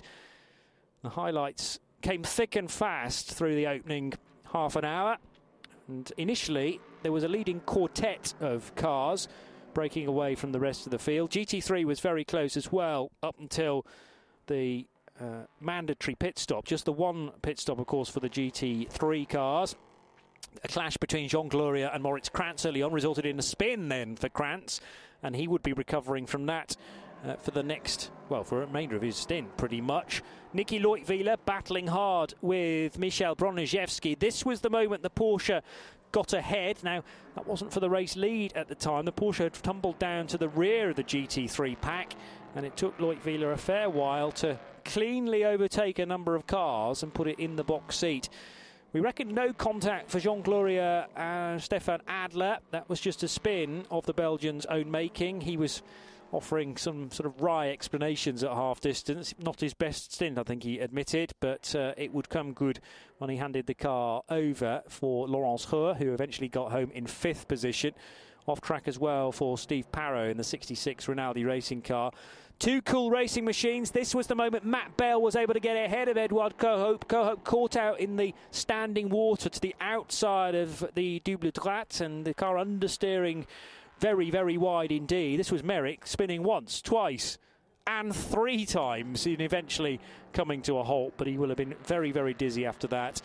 And Matt Bell eventually bringing the sodden 69 car across the line to be the first of four Ligiers. Cool Racing, Cool Racing, Graf, and United Autosports. And we're also hearing about Maurice Smith uh, having achieved something very special. More on that in a second. Let's get some reaction from the two winners. I'm joined here by the winner of the LMP3 category, Matt Bell from Cool Racing car number 69. What a fantastic run out there. And of course, you've got your first win of the season here at the Michelin Mans Cup. How do you feel? Absolutely ecstatic. What an amazing race. What an amazing performance from the team. It's not just a win, but it's a P1 2. It feels like making up for that first race when Mo almost won that one and got the puncture cruelly with two laps to go. So that's all I was thinking of in the last few laps. No mistakes. Stay away from all the debris. Stay away from all the curbs. Uh, the conditions were really, really tough, uh, especially towards the end there when the rain came down again. So it was just no mistakes. Bring her home. Um, Mo handed the car over to me in a great place so I could go out and attack and, and try and get the win. And that, that laid the foundations. And yeah, I was able to bring it home. So I'm so happy. I'm so happy for the team. It's a great day. Yeah. Maurice, congratulations. Thank you very much. So we don't get to hear from Maurice Smith, but he is the first American driver to win since 2017, I'm told. Uh, that was John Falb and Sean Rahal in the Road to Le Mans event. Yeah, I remember that, at Le Mans itself. So uh, Maurice Smith, the first American driver in three seasons, and also the first Porsche win in about the same amount of time. EB Motors uh, took victory twice in 2017, and that's the first time we see a Porsche in 11th place overall as well take victory in GT3 ahead of the 74 Kessel Racing Ferrari and the Iron Lynx championship leaders. Be interesting to see the latest positions in the championship actually and whether that has spiced things up. That's kind of the idea of the pit stop handicap time. Great to hear from uh, a very excited Matt Bell. Great day, not particularly weather wise, but it'll live long in the memory of cool racing, certainly, with a 1 2 finish. And Mo, as he calls him, Maurice Smith, and Matt Bell, his teammate, heading to a very special podium. This has been the run of things all season, actually, amidst COVID 19. Just room for the individual class winners in a much more deliberately spaced out podium. Although great to have a, a team representative there as well. Same is going to be the case for TFT. So Nicky Leutwiler and Julien Andlauer step forward now to their positions at a suitable social distance, two metres away from those from Cool Racing, and mutual applause from both teams. That's also great to see. Some smart Le Castellet 120 trophies now held aloft for the photographs that you'll be seeing forthcoming publications and on websites around the world. That is the first race, ACO wise, of two today. Le Castellet 120 and the Le Castellet 240 to come later on today, which will be a 6:30 start. We're about uh, just over two, hour, two hours away from ELMS round three. But that was the Michelin Le Mans Cup. Next up for these guys, a double header. during Le Mans week over the weekend of the 19th and 20th of September. We've got a, a midweek race, as we always typically do, over 55 minutes, and then the Saturday morning race as well for the road to Le Mans, which will form rounds four and five of the Michelin Le Mans Cup if Matt Bell's car wasn't wet enough already, he's just poured, poured, basically a full bottle of champagne over its roof as well. He's left some, though, to glug just, just off camera. As we head back to Haley Edmonds, because we've heard from the LMP3 winners, here are the winners of GT3. I'm joined, I'm joined here by the winners of the GT3 category. Car number two, TFT, Nicola Leutwiler and Julien Andlauer. So, Nicola, we were just having a chat saying the last time you were here, unfortunately, you didn't have the result you would have wanted, but you've take, got your revenge. You've taken the top spot of the podium. How does it feel? Feels fantastic, no doubt about that.